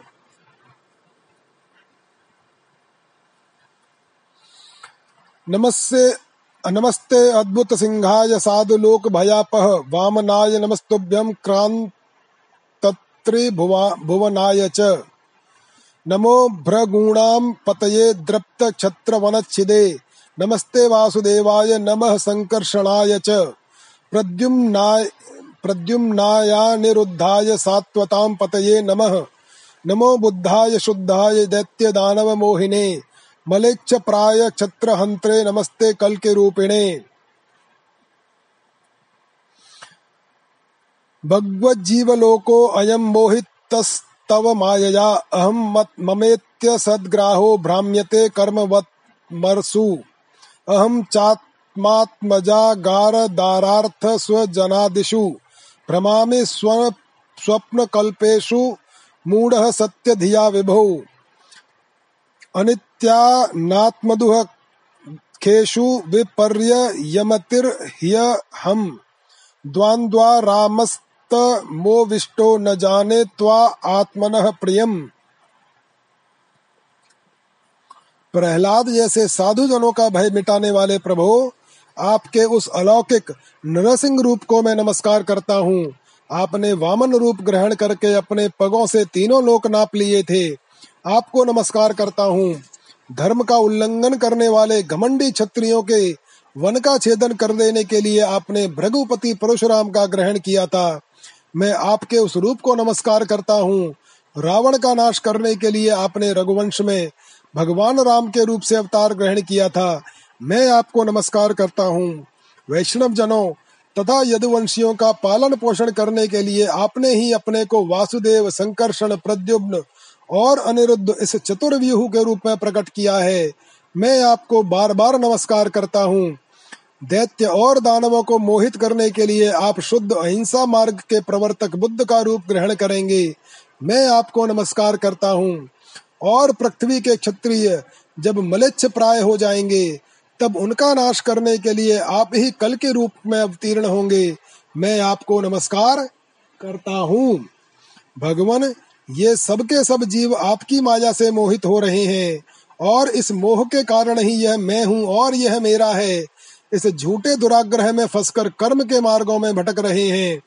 मेरे स्वामी, इसी प्रकार मैं भी स्वप्न में दिखने वाले पदार्थों के समान झूठे देह, गेह, पत्नी, पुत्र और धन स्वजन आदि को सत्य समझकर उन्हीं के मोह में फंस रहा हूँ और भटक रहा हूँ। मेरी मूर्खता तो देखिए, प्रभु, मैंने अनित्य वस्तुओं को नित्य, अनात्मा को आत्मा और दुख को सुख समझ लिया। भला इस उल्टी बुद्धि की भी कोई सीमा है? इस प्रकार अज्ञान अज्ञानवश सांसारिक सुख दुख आदि द्वंद्वों में ही रम गया और यह बात बिल्कुल भूल गया कि आप ही हमारे सच्चे प्यारे हैं। यथा बुधौ जलम हित्वा प्रतिच्छन्नम तद तदुद्भवैः। अभ्येति मृगतृष्णां वै तद्वात्वाहं पराङ्मुखः। नोत्सहे अहं कृपणधीः। काम कर्म हतं मनः। रोदद्धुं प्रमाथेभिश्चाक्षैः ह्रियमाणमितस्ततः। सो अहं त्वाङ्घ्रयुपगतो अस्मय सतां दुरापम्। तच्चाप्यहं भवदनुग्रह ईश मन्ये पुंसो भवेद यर्हि संसरणापवर्गस्त्वयैयब्जनाभ सदुपासनया मतिः स्यात्। नमो विज्ञान मात्राय सर्व प्रत्यय हेतवे पुरुष शेष प्रधानाय ब्रह्मणे अनंत शक्तये नमस्ते वासुदेवाय सर्वभूत क्षयाय च। ऋषिकेश नमस्तुभ्यं प्रपन्नम पाहे माम प्रभो। जैसे कोई अनजान मनुष्य जल के लिए तालाब पर जाए और उसी, और उसे उसी से पैदा हुए सिवार आदि घासों से ढका देखकर ऐसा समझ ले कि यहाँ जल नहीं है, तथा सूर्य की किरणों में झूठ मूठ प्रतीत होने वाले जल की, के लिए मृग तृष्णा की ओर दौड़ पड़े। वैसे ही मैं अपनी ही माया से छिपे रहने के कारण आपको छोड़कर विषयों में सुख की आशा से भटक रहा हूँ। मैं अविनाशी अक्षर वस्तु के ज्ञान से रहित हूँ। इसी से मेरे मन में अनेक वस्तुओं की कामना और उनके लिए कर्म करने के संकल्प उठते ही रहते हैं। इसके अतिरिक्त ये इंद्रियाँ भी जो बड़ी प्रबल और दुर्दमनीय है, मन को मत मत कर बलपूर्वक इधर उधर घसीट ले जाती हैं। इसीलिए मैं इस मन को मैं नहीं रोक पाता। इस प्रकार भटकता हुआ मैं आपके उन चरण कमलों की छत्र छाया में आ पहुँचा हूँ। जो दुष्टों के लिए दुर्लभ है। मेरे स्वामी, इसे भी मैं आपका कृपा प्रसाद ही मानता हूँ, क्योंकि पद्मनाभ, जब जीव के संसार से मुक्त होने का समय आता है, तब सत्पुरुषों की उपासना से चित्त वृत्ति आप में लगती है। प्रभु, आप केवल विज्ञान स्वरूप हैं, विज्ञान घन है, जितनी भी प्रतीतियाँ होती हैं, जितनी भी वृत्तियाँ हैं, उन सबके आप ही कारण और अधिष्ठान है। जीव के रूप में एवं जीवों के सुख दुख आदि के निमित्त काल, कर्म, स्वभाव तथा प्रकृति के रूप में भी आप ही हैं, तथा आप ही उन सब के नियंता भी हैं। आपकी शक्तियाँ अनंत हैं। आप स्वयं ब्रह्म हैं। मैं आपको नमस्कार करता हूँ। प्रभु, आप ही वासुदेव, आप ही समस्त जीवों के आश्रय शंकर्षण हैं, तथा आप ही बुद्धि और मन के अधिष्ठात्र देवता ऋषिकेश प्रद्युम्न और अनिरुद्ध हैं। मैं आपको बार बार नमस्कार करता हूँ। प्रभो, आप मुझ शरणागत की रक्षा कीजिए। इति श्रीमद्भागवते महापुराणे पारमहंसाम संगीतायाम दशम स्कंधे पूर्वार्धे अक्रूरस्तुति अक्रूरस्तुतिर्नाम चत्वारिंशो अध्यायः। अथैक चत्वारिंशो अध्यायः। श्री कृष्ण जी का मथुरा जी में प्रवेश।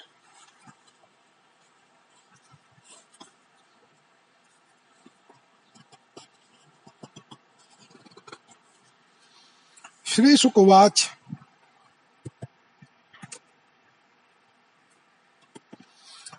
स्तुवतस्तस्य भगवान् दर्शयित्वा जले वपुः, भूयः समाहरत कृष्णो नटो नाट्यमिवात्मनः। सोऽपि चान्तर्हितं वीक्ष्य जल, जलादुन्मज्जय सत्वरः।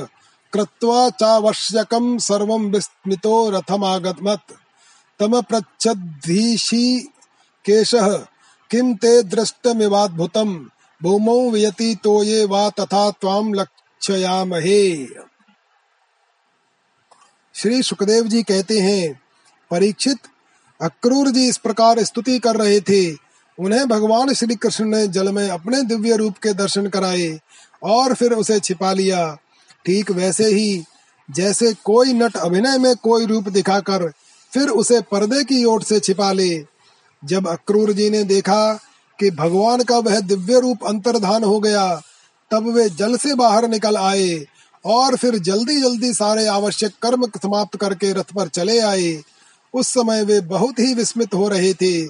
भगवान श्री कृष्ण जी ने उनसे पूछा, चाचा जी, आपने पृथ्वी, आकाश या जल में कोई अद्भुत वस्ती देखी है क्या? क्योंकि आपकी आकृति देखने से ऐसा ही जान पड़ता है।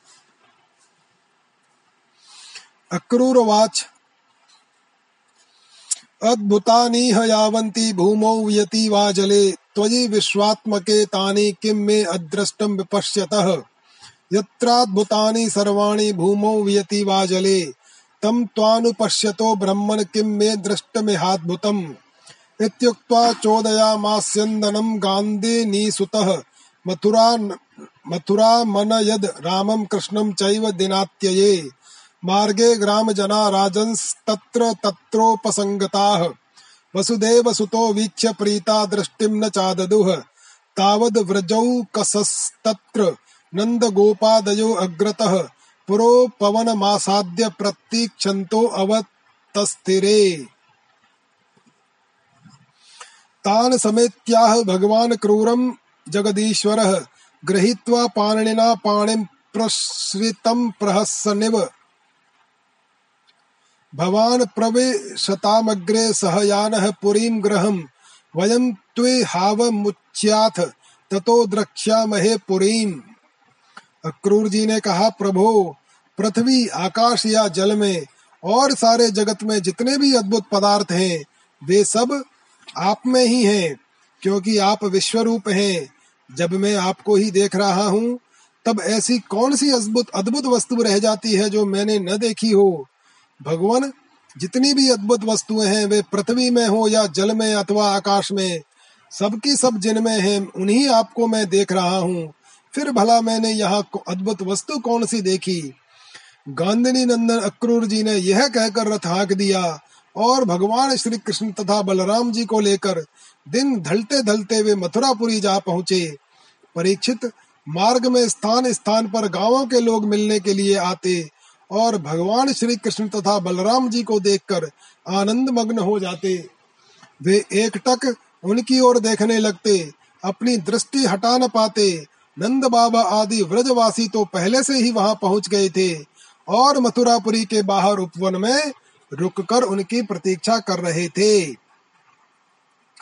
उनके पास पहुंचकर जगदीश्वर भगवान श्री कृष्ण ने विनीत भाव से खड़े अक्रूर जी का हाथ अपने हाथ में लेकर मुस्कुराते हुए कहा, चाचा जी, आप रथ लेकर पहले मथुरापुरी में प्रवेश कीजिए और अपने घर जाइए। हम लोग पहले यहाँ उतर कर फिर नगर देखने के लिए आएँगे। अक्रूरवाच नाहं भवद्भ्याम रहितः प्रवेक्षे मथुरां प्रभो। त्यक्तुं नार्हसि माँ नाथ भक्तं ते भक्तवत्सल। आगच्छ याम गेहान नः सनाथान कुर्वधोक्षज सहाग्रजः सगोपालैः सुहृदि सुहृद हृदभिश्च सुहृत्तम् पादर जसा ग्रहान नो ग्रह मेधिनाम जच्चौ चेनानो त्रप्यन्ति पितरः सागन्यः सुराः। अवनिज्याघ्रि मासी छलोक्यो बलिर्महान। ऐश्वर्यं तुलम लेभे गतिम चय कांतिनाम तुया आपस्ते अंघ्रय वने जन्य स्त्रीन लोकांशु चयो अपुनन श्रद्धा साधत्त याह शर्वः स्वर या ताह सगरात्मजाः। देव देव जगन्नाथ पुण्य श्रवण कीर्तन यद्दूतमोत्तम श्लोक नारायण नमो नमो अस्तुते श्री भगवान वाच आयास्ये भवतो गेहम। हमार्य समन्वितः। यदु चक्र द्रोहम हत्वा वितरिष्ये सो हृतित प्रियम।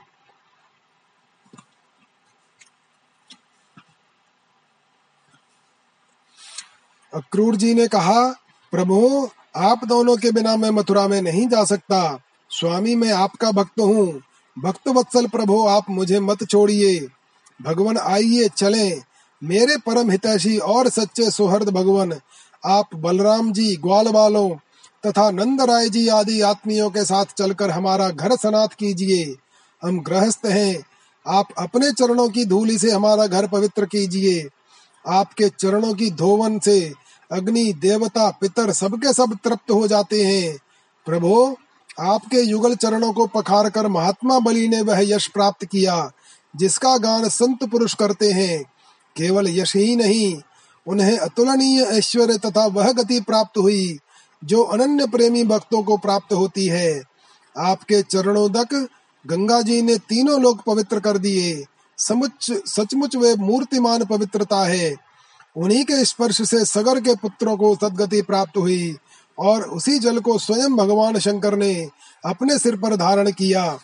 यदुवंश शिरोमणे आप देवताओं के भी आराध्य देव हैं, जगत के स्वामी हैं, आपके गुण और लीलाओं का श्रवण तथा कीर्तन बड़ा ही मंगलकारी है।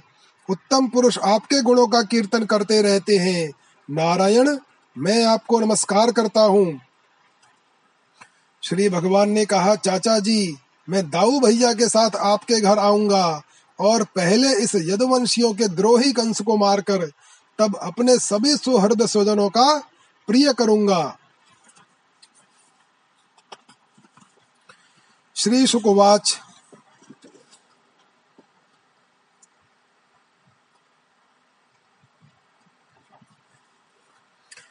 एव मुक्तो भगवता सो अक्रूरो विमना इव। पुरीं प्रविष्टः कंसाय कर्मा वेद्य ग्रहम ययौ। अतापराह्णे भगवान कृष्ण संकर्षणान्। संकर्षणान्वितः मथुरां प्राविशद गोपैः दिद्रक्षुः परिवारितः।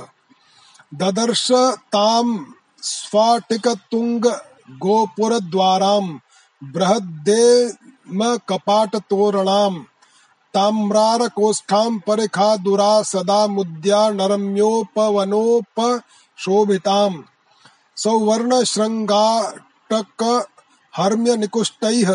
श्रेणी सभाभिः भवनैः रूपस्कृताम्।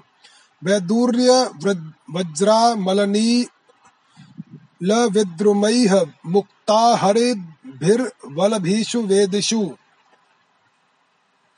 जुष्टेषु जाला मुखरन्ध्रकुट्टि मैश्वाविष्टपारावत बर्हे नादिताम्। संसिक्तरथ्यापणमार्गचत्वराम् प्रकीर्ण माल्याम् कुर लाजतण्डुलाम् आपूर्ण कुम्भैः दधि चन्दन चन्दनोक्षितैः प्रसून दीपावल्लिभिः सपल्लवैः सवृन्दरम्भाक्रमुकैः सेकेतुभिः स्वलङ्कृतद्वारगृहां सपट्टिकैः तां सम्प्रविष्टो वसुदेवनन्दनौ वृत्तो वयस्यैः नरदेववर्त्मना द्रष्टुं समीयुस्त्वरिताः पुरस्त्रियो, हर्म्याणि चैवारुरुहरनुर्नृपोत्सुकाः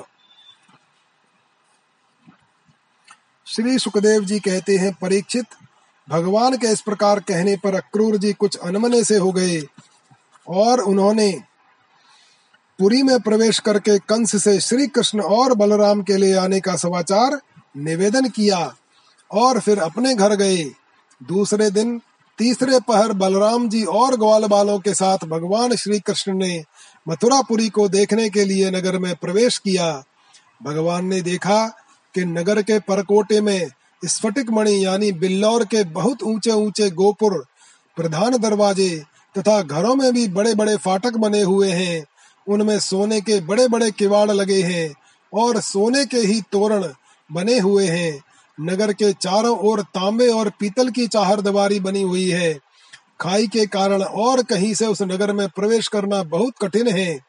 स्थान स्थान पर सुंदर सुंदर उद्यान और रमणीय उपवन शोभायमान है। सुवर्ण से सजे हुए चौराहे, धनियों के महल उन्हीं के साथ के बगीचे, कारीगरों के बैठने के स्थान या प्रजा वर्ग के सभा भवन और साधारण लोगों के निवास गृह नगर की शोभा बढ़ा रहे हैं। वैदूर्य हीरे, स्फटिक, नीलम, मूँगे, मोती और पन्ने आदि से जड़े हुए छज्जे, चबूतरे, जरोके एवं फर्श आदि जगमगा रहे हैं। उन पर बैठे हुए कबूतर, मोर आदि पक्षी भांति भांति की बोली बोल रहे हैं। सड़क, बाज़ार, गली एवं चौराहों पर खूब छिड़काव किया गया है। स्थान स्थान पर फूलों के गजरे, जवारे, खील और चावल बिखरे हुए हैं। घरों के दरवाजों पर दही और चंदन आदि से चर्चित जल से भरे हुए कलश रखे हैं और वे फूल दीपक नई नई कोपले, फल सहित केले और सुपारी के वृक्ष छोटी छोटी झंडियों और रेशमी वस्त्रों से भली भांति सजाए हुए हैं। परीक्षित वासुदेव नंदन भगवान श्री कृष्ण और बलराम जी ने ग्वाल बालों के साथ राजपथ से मथुरा नगरी में प्रवेश किया उस समय नगर की नारियाँ बड़ी उत्सुकता से उन्हें देखने के लिए झटपट अटारियों पर चढ़ गईं।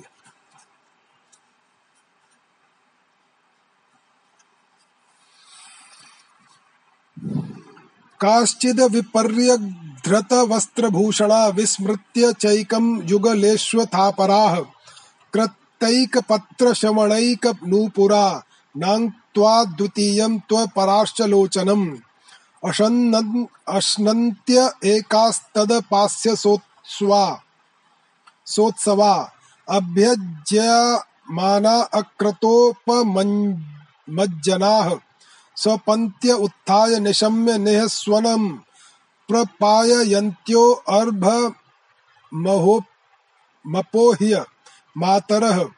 मनांसि तासामरविन्दलोचनः प्रगल्भलीला हसितावलोकनैः जहार मत्तद्विरदेन्द्रविक्रमो दृशां दध्रीरमणात्मनोत्सवम् दृष्ट्वा महुः श्रुतमनुद्रुतचेतसस्तम्। तत्प्रेक्षणोत्स्मितसुधोक्षणलब्धमानाः। आनन्दमूर्ति मुपगुह्य दृशा आत्मलब्धम्। हृष्यत्वच्चो जहुरनन्तमरिन्दमाधिम् प्रसादाशिखरारूढाः प्रीत्युत्फुल्लमुखाम्बुजाः। अभ्यवर्षन् सौमनस्येह प्रमदा बलकेशवौ। दध्यक्षतैः सोदपात्रैः। स्रगन्धैः अभ्युपायनैः। तावा नर्चुः प्रमुदितास्तत्र तत्र द्विजातयः। किसी किसी ने जल्दी के कारण अपने वस्त्र और गहने उल्टे पहन लिए।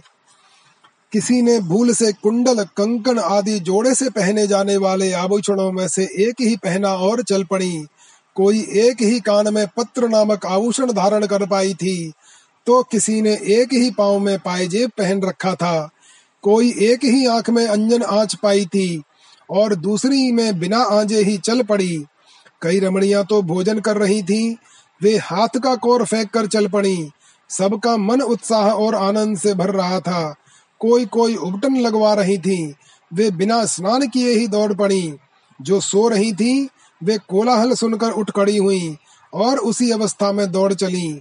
जो माताएँ बच्चों को दूध पिला रही थी वे उन्हें गोद से हटाकर भगवान श्री कृष्ण को देखने के लिए चल पड़ी। कमल नयन भगवान श्री कृष्ण मतवाले गजराज के समान बड़ी मस्ती से चल रहे थे। उन्होंने लक्ष्मी को भी आनंदित करने वाले अपने श्याम सुंदर विग्रह से नगर नारियों के नेत्रों को बड़ा आनंद दिया और अपनी विलासपूर्ण प्रगल्भ हँसी तथा प्रेम भरी चितवन से उनके मन को चुरा लिए। मथुरा की स्त्रियाँ बहुत दिनों से भगवान श्री कृष्ण की अद्भुत लीलाएँ सुनती आ रही थीं। उनके चित्त चिरकाल से श्री कृष्ण के लिए चंचल, व्याकुल हो रहे थे। आज उन्होंने उन्हें देखा। भगवान श्री कृष्ण ने भी अपनी प्रेम भरी चितवन और मंद मुस्कान के सुधा से सींच कर उनका सम्मान किया। परीक्षित, उन स्त्रियों ने नेत्रों के द्वारा भगवान को अपने हृदय में ले जाकर उनके आनंदमय स्वरूप का आलिंगन किया। उनका शरीर पुलकित हो गया और बहुत दिनों की विरह व्याधि शांत हो गई।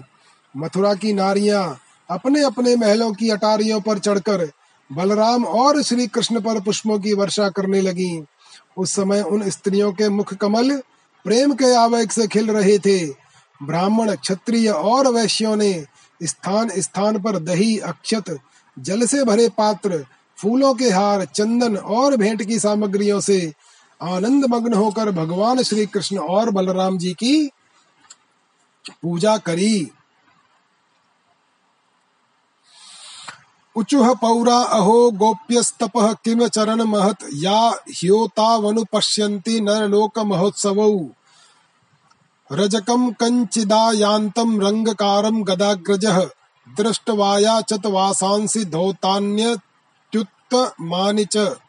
देह्यवयोः समुचि समुचितान्यंग वासांसि चार हतोः भविष्यति परम श्रेयो दातुस्ते नात्र संशयः। स याचितो भगवता परिपूर्णेन सर्वतः, साक्षेपं ऋषितः प्राह भृत्यो राज्ञः सुदुर्मदः। ईदृशान्येव वासांसि नित्यं गिरिवनेचराः परिधत्त किमुद्वृत्ता राजद्रव्याण्यभीप्सतः। याताशु बालिशामैवं प्रार्थ्यं यदि जिजीविषा, बध्रन्ति घ्नन्ति लुप्, लुप्नन्ति दृप्तं राजकुलानि वै। एवं विकथमानस्य कुपितो देवकी सुतः, रजकस्य कराग्रेण शिरः काय कायादपातयत् तस्यानुजीविनः सर्वे वासः कोशान् विसृज्य वै। दुद्रुवुः सर्वतो मार्गं वासांसि जग्रहे अच्युतः। भगवान को देखकर सभी पुरवासी आपस में कहने लगे, धन्य है धन्य है। गोपियों ने ऐसी कौन सी महान तपस्या की है, जिसके कारण वे मनुष्य मात्र को परमानंद देने वाले इन दोनों मनोहर किशोरों को देखती रहती हैं? इसी समय भगवान श्री कृष्ण ने देखा कि एक धोबी जो कपड़े रंगने का काम भी करता था, उनकी ओर आ रहा है। भगवान श्री कृष्ण ने उससे धुले हुए उत्तम उत्तम कपड़े मांगे। भगवान ने कहा, भाई, तुम्हें, हमें ऐसे वस्त्र दो जो हमारे शरीर में पूरे पूरे आ जाएँ। वास्तव में हम लोग उन वस्त्रों के अधिकारी हैं। इसमें संदेह नहीं कि यदि तुम हम लोगों को वस्त्र दोगे तो तुम्हारा परम कल्याण होगा। परीक्षित, भगवान सर्वत्र परिपूर्ण है, सब कुछ उन्हीं का है। फिर भी उन्होंने इस प्रकार मांगने की लीला की। परंतु वह मूर्ख राजा कंस का सेवक होने के कारण मतवाला हो रहा था। भगवान की वस्तु भगवान को देना तो दूर रहा। उसने क्रोध में भरकर आक्षेप करते हुए कहा तुम लोग रहते हो सदा पहाड़ और जंगलों में। क्या वहाँ ऐसे ही वस्त्र पहनते हो? तुम लोग बहुत उद्दंड हो गए हो। तभी तो ऐसी बड़बड़ कर बातें करते हो। अब तुम्हें राजा का धन लूटने की इच्छा हुई है। अरे मूर्खो जाओ भाग जाओ। यदि कुछ जी, जी, कुछ दिन जीने की इच्छा हो तो फिर इस प्रकार मत मांगना। राज कर्मचारी तुम्हारे जैसे उच्छृंखलों को कैद कर लेते हैं, मार डालते हैं, और जो कुछ उनके पास होता है, छीन लेते हैं। जब वह धोबी इस प्रकार कुछ बहुत बहक बहक कर बातें करने लगा, तब भगवान श्री कृष्ण ने तनिक कुपित होकर उसे एक तमाचा जमाया और उसका सिर धड़ाम से धड़ से नीचे जा गिरा। यह देखकर उस धोबी के अधीन काम करने वाले सबके सब कपड़ों के गट्ठर वहीं छोड़कर इस इधर उधर भाग गए। भगवान ने उन वस्त्रों को ले लिया।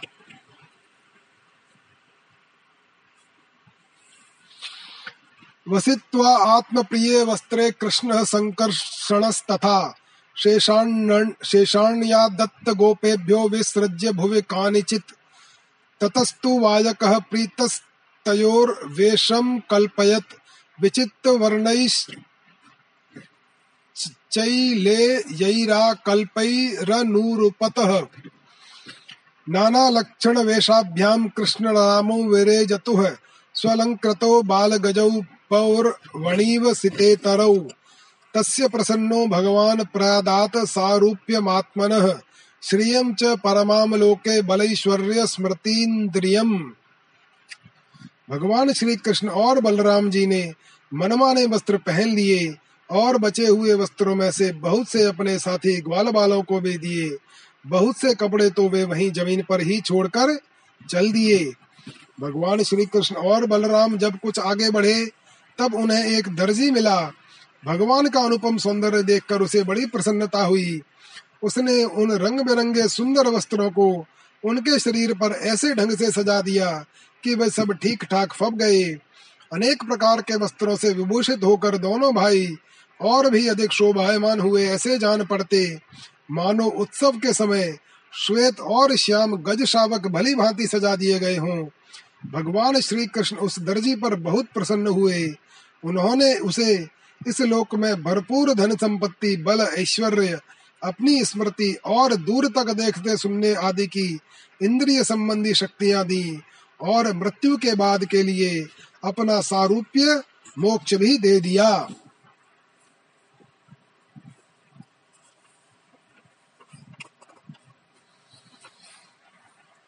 ततः सुदाम्नो भवनम मालाकारस्य जगमतुः। तौ दृष्ट्वा स स्वमुत्थाय नराम शिरसा भुवि। तयोरासनमानीय पाद्यं चार्घ्यार्हणादिभिः पूजां सानुगयोश्चक्रे स्रक्ताम्बूलानुलेपनैः। प्राह नः सार्थकं जन्म पावितं च प्रभो। पितृदेवर्षयो मह्यं तुष्टा ह्यागमनेन वाम्। भवन्तौ किल विश्वस्य जगतः कारणं परम्? अवतीर्णा विहांशेन क्षेमाय च भवाय च। न हि वाम विषमा दृष्टिः स्वहृदोर्जगदात्मनोः समयोः सर्वभूतेषु भजन्तम भजतोरपि। इसके बाद भगवान श्री कृष्ण सुदामा माली के घर गए।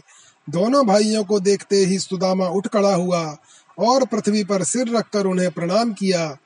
फिर उनको आसन पर बैठाकर उनके पाँव पखारे हाथ धुलाए और तदनंतर ग्वाल वालों के सहित सबकी फूलों के हार, पान, चंदन आदि सामग्रियों से विधिवित पूजा की।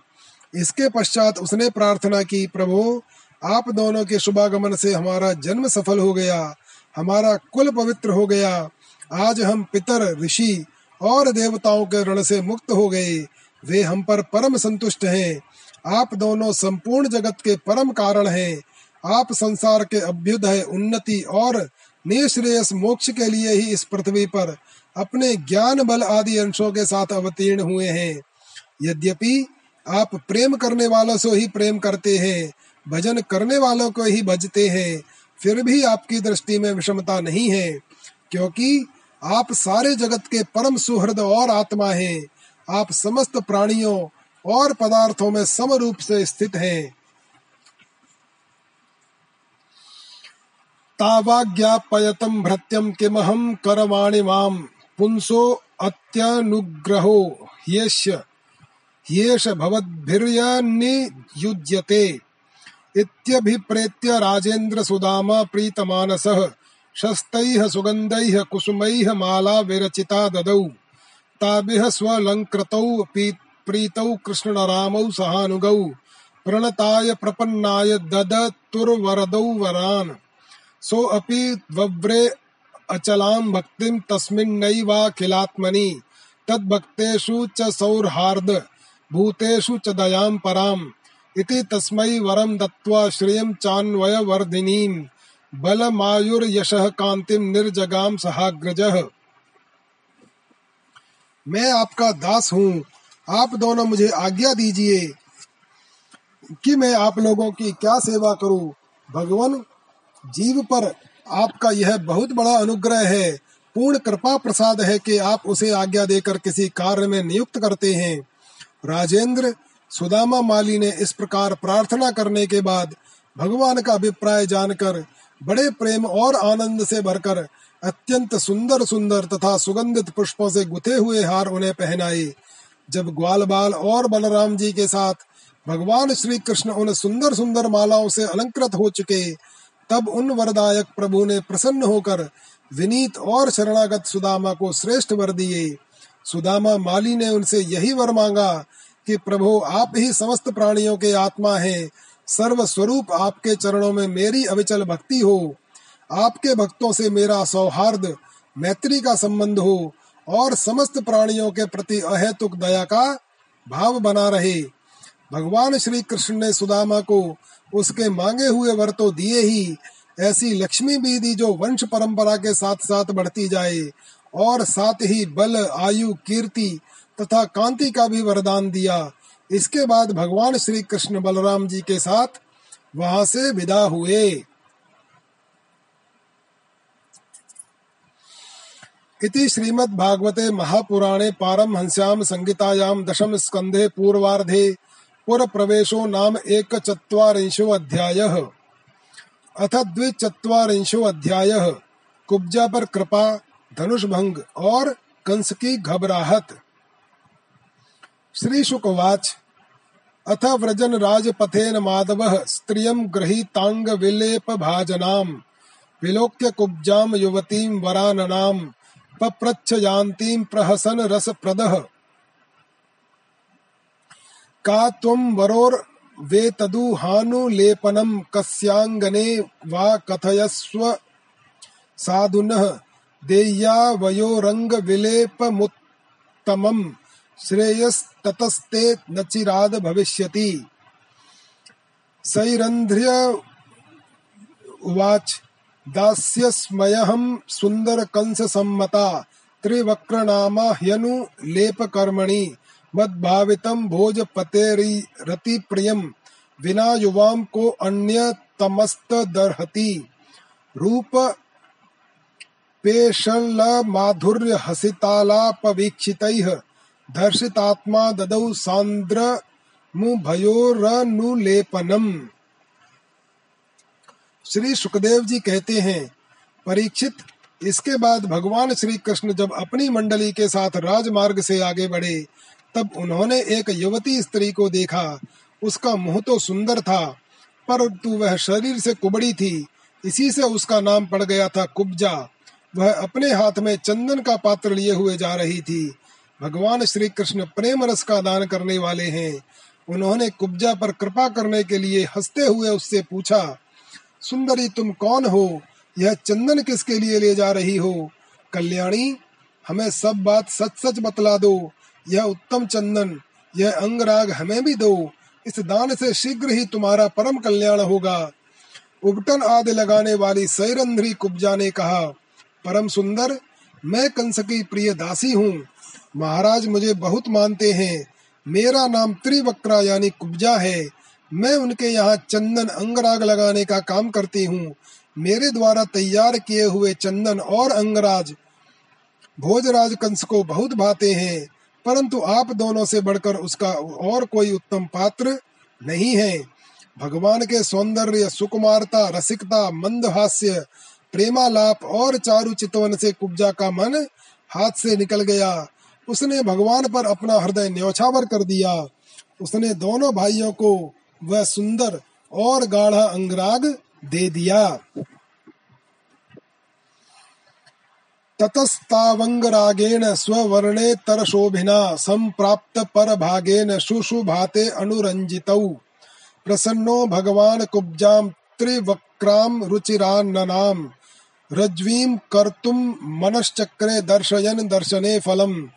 पद्भयामाक्रम्य प्रपदे द्वयुं द्वयङ्गुल्युत्तानपाणिना प्रगृह्य चुबुके अध्यात्म मुदनीन मदच्युतः। सा तद तदर्जुसमानाङ्गी प्रश्रोणि पयोधरा। मुकुन्द स्पर्शनात् सद्यो बभूव प्रमदोत्तमा। ततो रूप गुणौ दार्य संपन्ना प्राह केशवम्। उत्तरीयांतमाक्रश्य स्मयंती जात हरच्छया तब भगवान श्री कृष्ण ने अपने सांवले शरीर पर पीले रंग का और बलराम जी ने अपने गोरे शरीर पर लाल रंग का अंगरांग लगाया, तथा नाभि से ऊपर के भाग में अनुरंजित होकर वे अत्यंत सुशोभित हुए। भगवान श्री कृष्ण उस कुब्जा पर बहुत प्रसन्न हुए। उन्होंने अपने दर्शन का प्रत्यक्ष फल दिखलाने के लिए तीन जगह से टेढ़ी, किंतु सुंदर मुख वाली कुब्जा को सीधी करने का विचार किया। भगवान ने अपने चरणों से कुब्जा के पैर के दोनों पंजे दबा लिए और हाथ ऊँचा करके दो उंगलियाँ उसकी ठोड़ी में लगाई तथा उसके शरीर को तनिक उचका दिया। उचकाते ही उसके सारे अंग सीधे और समान हो गए। प्रेम और मुक्ति के दाता भगवान के स्पर्श से वह तत्काल विशाल, नितंब तथा पीन पयोधरों से युक्त एक उत्तम युवती बन गई। उसी क्षण कुब्जा रूप, गुण और उदारता से संपन्न हो गई। उसके मन में भगवान के मिलन की कामना जाग उठी। उसने उनके दुपट्टे का छोर पकड़कर मुस्कुराते हुए कहा,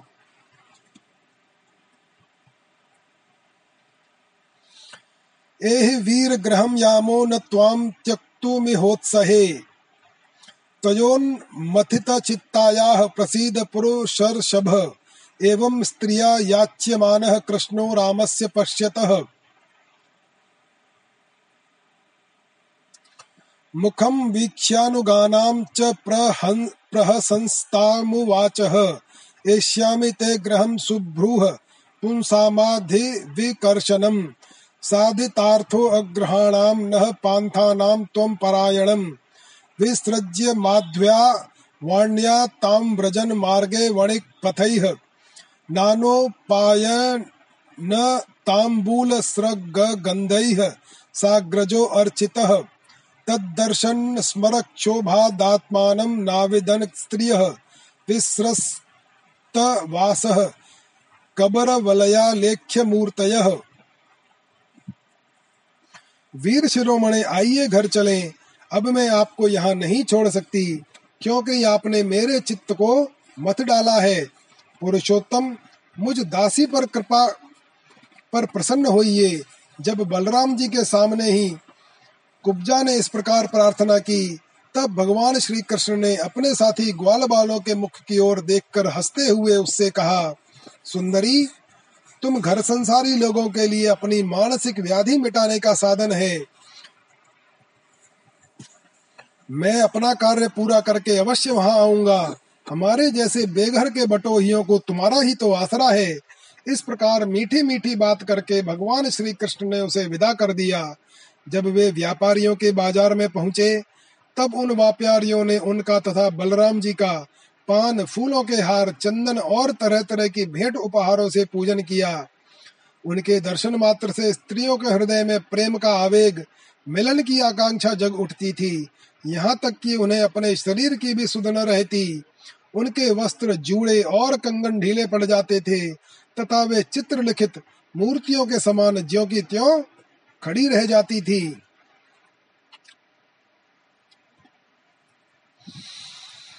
ततः पौरान् पृच्छमानो धनुषः स्थानमच्युतः। तस्मिन् प्रविष्टो दद्रशे धनुरैन्द्रमिवाद्भुतम् पुरुषैः बहुभिर्ह गुप्तमर्चितम् परमर्धिमत्।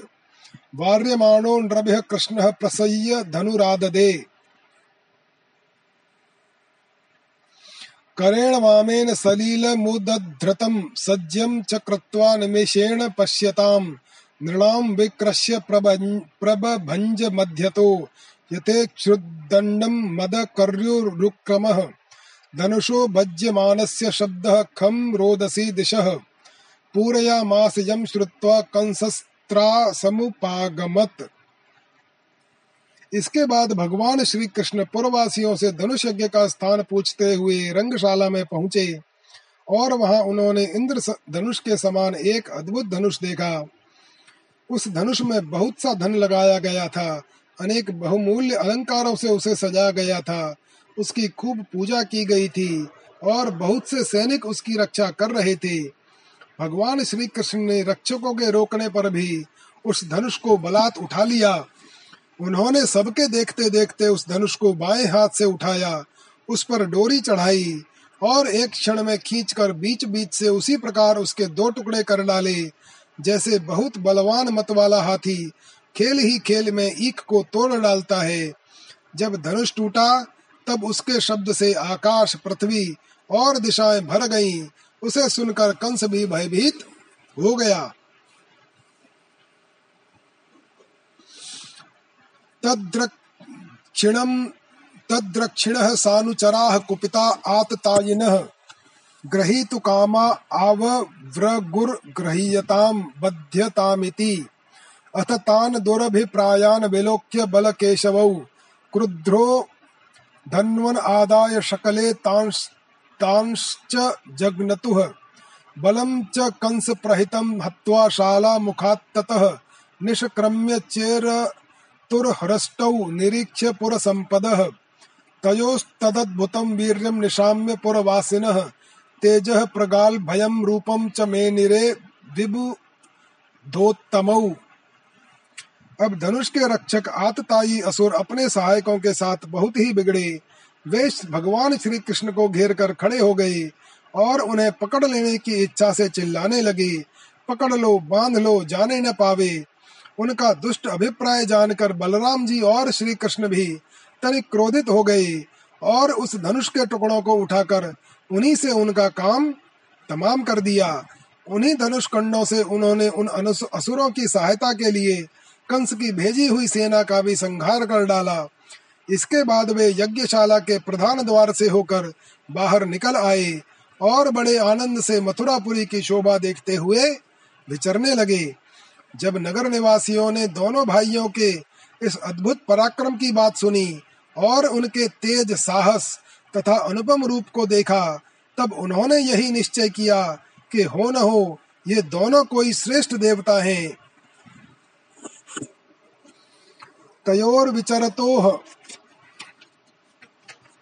स्वैरमादित्यो कृष्ण रामो वृत्तो गोपैः पुराच्छ कटमीयतुः गोप्यो मुकुंद विगमे विरहातुराया आशा सताशिष ऋता मधुर पुर्य भुवन। संपश्यताम पुरुष भूषण गात्र लक्ष्मीं हित्वेतरान् नु भजतश्च कमे अयनं श्रीः। अवनिक्ताङ्घ्रियुगलौ भुक्त्वा क्षीरोपचेसेचनम् उषतुस्तां सुखं रात्रिं ज्ञात्वा कंस चिकीर्षितम्। कंसस्तु धनुषो भङ्गं रक्षिणां स्वबलस्य च। वधं निशम्य गोविंद राम विक्रीडितं परम्। इस प्रकार भगवान श्री कृष्ण और बलराम जी पूरी स्वतंत्रता से मथुरापुरी में विचरण करने लगे। जब सूर्यास्त हो गया, तब दोनों भाई ग्वाल बालों से घिरे हुए नगर से बाहर अपने डेरे पर जहाँ छकड़े थे लौट आए। तीनों लोगों के बड़े बड़े देवता चाहते थे कि लक्ष्मी हमें मिले। परंतु उन्होंने सबका परित्याग कर दिया और न चाहने वाले भगवान का वर्ण किया। उन्हीं को सदा के लिए अपना निवास स्थान बना लिया। मथुरा वासी उन्हीं पुरुष भूषण भगवान श्री कृष्ण के अंग अंग का सौंदर्य देख रहे हैं। उनका कितना सौभाग्य है। व्रज में भगवान की यात्रा के समय गोपियों ने विरहातुर होकर मथुरा वासियों के संबंध में जो जो बातें कही थी, वे सब यहाँ अक्षरशः सत्य हुई। सचमुच वे परमानंद में मग्न हो गए फिर हाथ पैर धोकर श्री कृष्ण और बलराम जी ने दूध में बने हुए खीर आदि पदार्थों का भोजन किया और कंस आगे क्या करना चाहता है, इस बात का पता लगाकर उस रात को वहीं आराम से सो गए। जब कंस ने सुना कि श्री कृष्ण और बलराम ने धनुष तोड़ डाला, रक्षकों तथा उनकी सहायता के लिए भेजी हुई सेना का भी संगार कर डाला और यह सब उनके लिए केवल एक खिलवाड़ ही था। इसके लिए उन्हें कोई श्रम या कठिनाई नहीं उठानी पड़ी।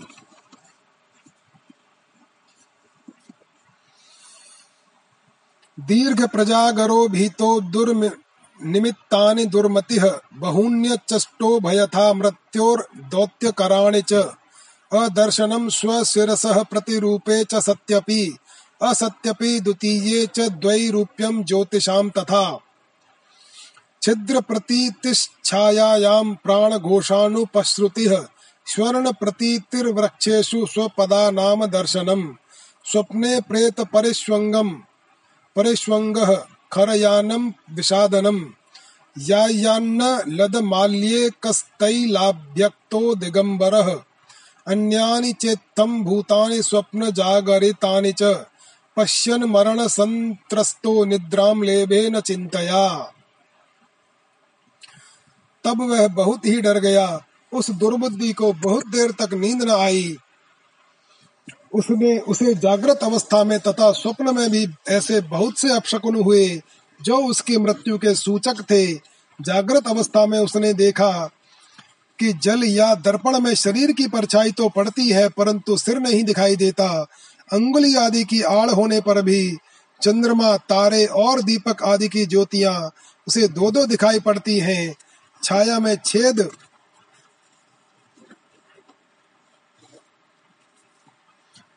दिखाई पड़ता है और कानों में अंगुली डालकर सुनने पर भी प्राणों का घुंगू शब्द नहीं सुनाई पड़ता। वृक्ष सुनहले प्रतीत होते हैं और बालू या कीचड़ में अपने पैरों के चिन्ह नहीं दिख पड़ते हैं। कंस ने स्वप्नावस्था में देखा कि वह प्रेतों के गले लग रहा है, गधे पर चढ़कर चलता है और विष खा रहा है। उसका सारा शरीर तेल से तर है। गले में जपा कुसुम की माला है और नग्न होकर कहीं जा रहा है। स्वप्न और जागृत अवस्था में उसने इसी प्रकार के और भी बहुत से अपशकुन देखे। उनके कारण उसे बड़ी चिंता हो गई और वह मृत्यु से डर गया और उसे नींद न आई। व्युष्टायाम निशि कौरव्य सूर्य चाद्भय समुत्थिते। कारयामास वै कंसो मल्ल क्रीड़ा महोत्सवम। अनर्चुह पुरुषारंगम तूर्य भेर यश्च जग्निरे पताका चैल तोरणैः। तेषु पौरा जानपदा पुरोगमाः। यथोपजोषम विवशु राजा नश्च कृतासनाः। कंसः परिवृत्तो अमात्यै राजमंच उपाविशत्। मंडलेश्वर मध्यस्थो हृदयेन विदूयता। वाद्यमानेषु तूर्येषु मल्लतालोत्तरेषु च मल्लाः स्वलंकृता द्रप्ताः सोपाध्यायाः समाविशन्। चाणूरो मुष्टिकः कूटः शलस्तोषल एव च। त आसे दुरूपस्थानं बल्लु वल्गु वाद्य प्रहर्षिताः नंद गोपादयो गोपा भोजराज समाहुताः निवेदितोपायनास्ते एकस्मिन मंच आवेशन। परीक्षित, जब रात बीत गई और सूर्य नारायण पूर्व समुद्र से ऊपर उठे, तब राजा कंस ने मल्ल क्रीड़ा दंगल का महोत्सव प्रारंभ कराया। राज कर्मचारियों ने रंग भूमि को भले भांति सजाया। तुरही भेरी आदि बाजे बजने लगे। लोगों के बैठने के मंच फूलों के गजरों, झंडियों, वस्त्र और बंधनवारों से सजा दिए गए। उन पर ब्राह्मण, क्षत्रिय आदि नागरिक तथा ग्रामवासी सब यथास्थान बैठ गए। राजा लोग भी अपने अपने निश्चित स्थान पर जा डटे। राजा कंस अपने मंत्रियों के साथ मंडलेश्वरों, यानी छोटे छोटे राजाओं के बीच में सबसे श्रेष्ठ राज सिंहासन पर जा बैठा। इस समय भी अपशकुनों के कारण उसका चित्त घबराया हुआ था। तब पहलवानों के ताल ठोकने के साथ ही बाजे बजने लगे और गर्बीले पहलवान खूब सज धज कर अपने अपने उस्तादों के साथ अखाड़े में आ उतरे। चाणूण मुस्टिक कूट शल और तोशल आदि प्रधान प्रधान पहलवान बाजों की सुमधुर ध्वनि से उत्साहित होकर अखाड़े में आ आकर बैठ गए। इसी समय भोजराज कंस ने नंद आदि गो, गोपों को बुलवाया। उन लोगों ने आकर उसे तरह तरह की भेंटें दी और फिर जाकर वे एक मंच पर बैठ गए। इति श्रीमद् भागवते महापुराणे पारमहंस्याम संगीतायाम दशम स्कंधे पूर्वार्धे मल्ल रंगोपवर्णनम नाम द्विचत्वारिंशो अध्याय।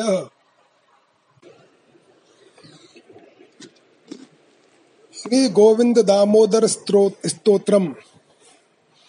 करारविन्देन पदारविन्दम् मुखारविन्दे विनिवेशयन्तम्। वटस्य पत्रस्य पुटे शयानम् बालम् मुकुन्दम् मनसा स्मरामि। श्रीकृष्ण गोविन्द हरे मुरारे, हे नाथ नारायण वासुदेव जिह्वे पिबस्वामृतमेतदेव गोविन्द दामोदर माधवेति, विक्रेतु कामाखिल गोपकन्या, मुरारे पादार्पितचेत्तवृत्तिः दध्यादिकं मोहवशादवोचद् गोविन्द दामोदर माधवेति। ग्रहे ग्रहे गोपवधू कदम्बाः सर्वे मिलित्वा समवाप्य योगम्। पुण्यानि नामानि पठन्ति नित्यम्। गोविन्द दामोदर माधवेति। सुखं शयानानिलये निजेऽपि नामानि विष्णोः प्रवदन्ति मर्त्याः। ते निश्चितं तन्मयतां व्रजन्ति गोविन्द दामोदरमाधवेति जिह्वे सदैवं भज सुन्दराणि नामानि कृष्णस्य मनोहराणि समस्तभक्तार्तिविनाशनानि गोविन्द दामोदरमाधवेति सुखावसाने इदमेव सारम् दुःखावसाने इदमेव ज्ञेयम् देहावसाने इदमेव जाप्यम् गोविन्द दामोदर माधवेति जिह्वे रसज्ञे मधुरप्रिये त्वम् सत्यम् हितम् त्वाम् परमम् वदामि आवर्णयेथा मधुराक्षराणि गोविन्द दामोदर माधवेति।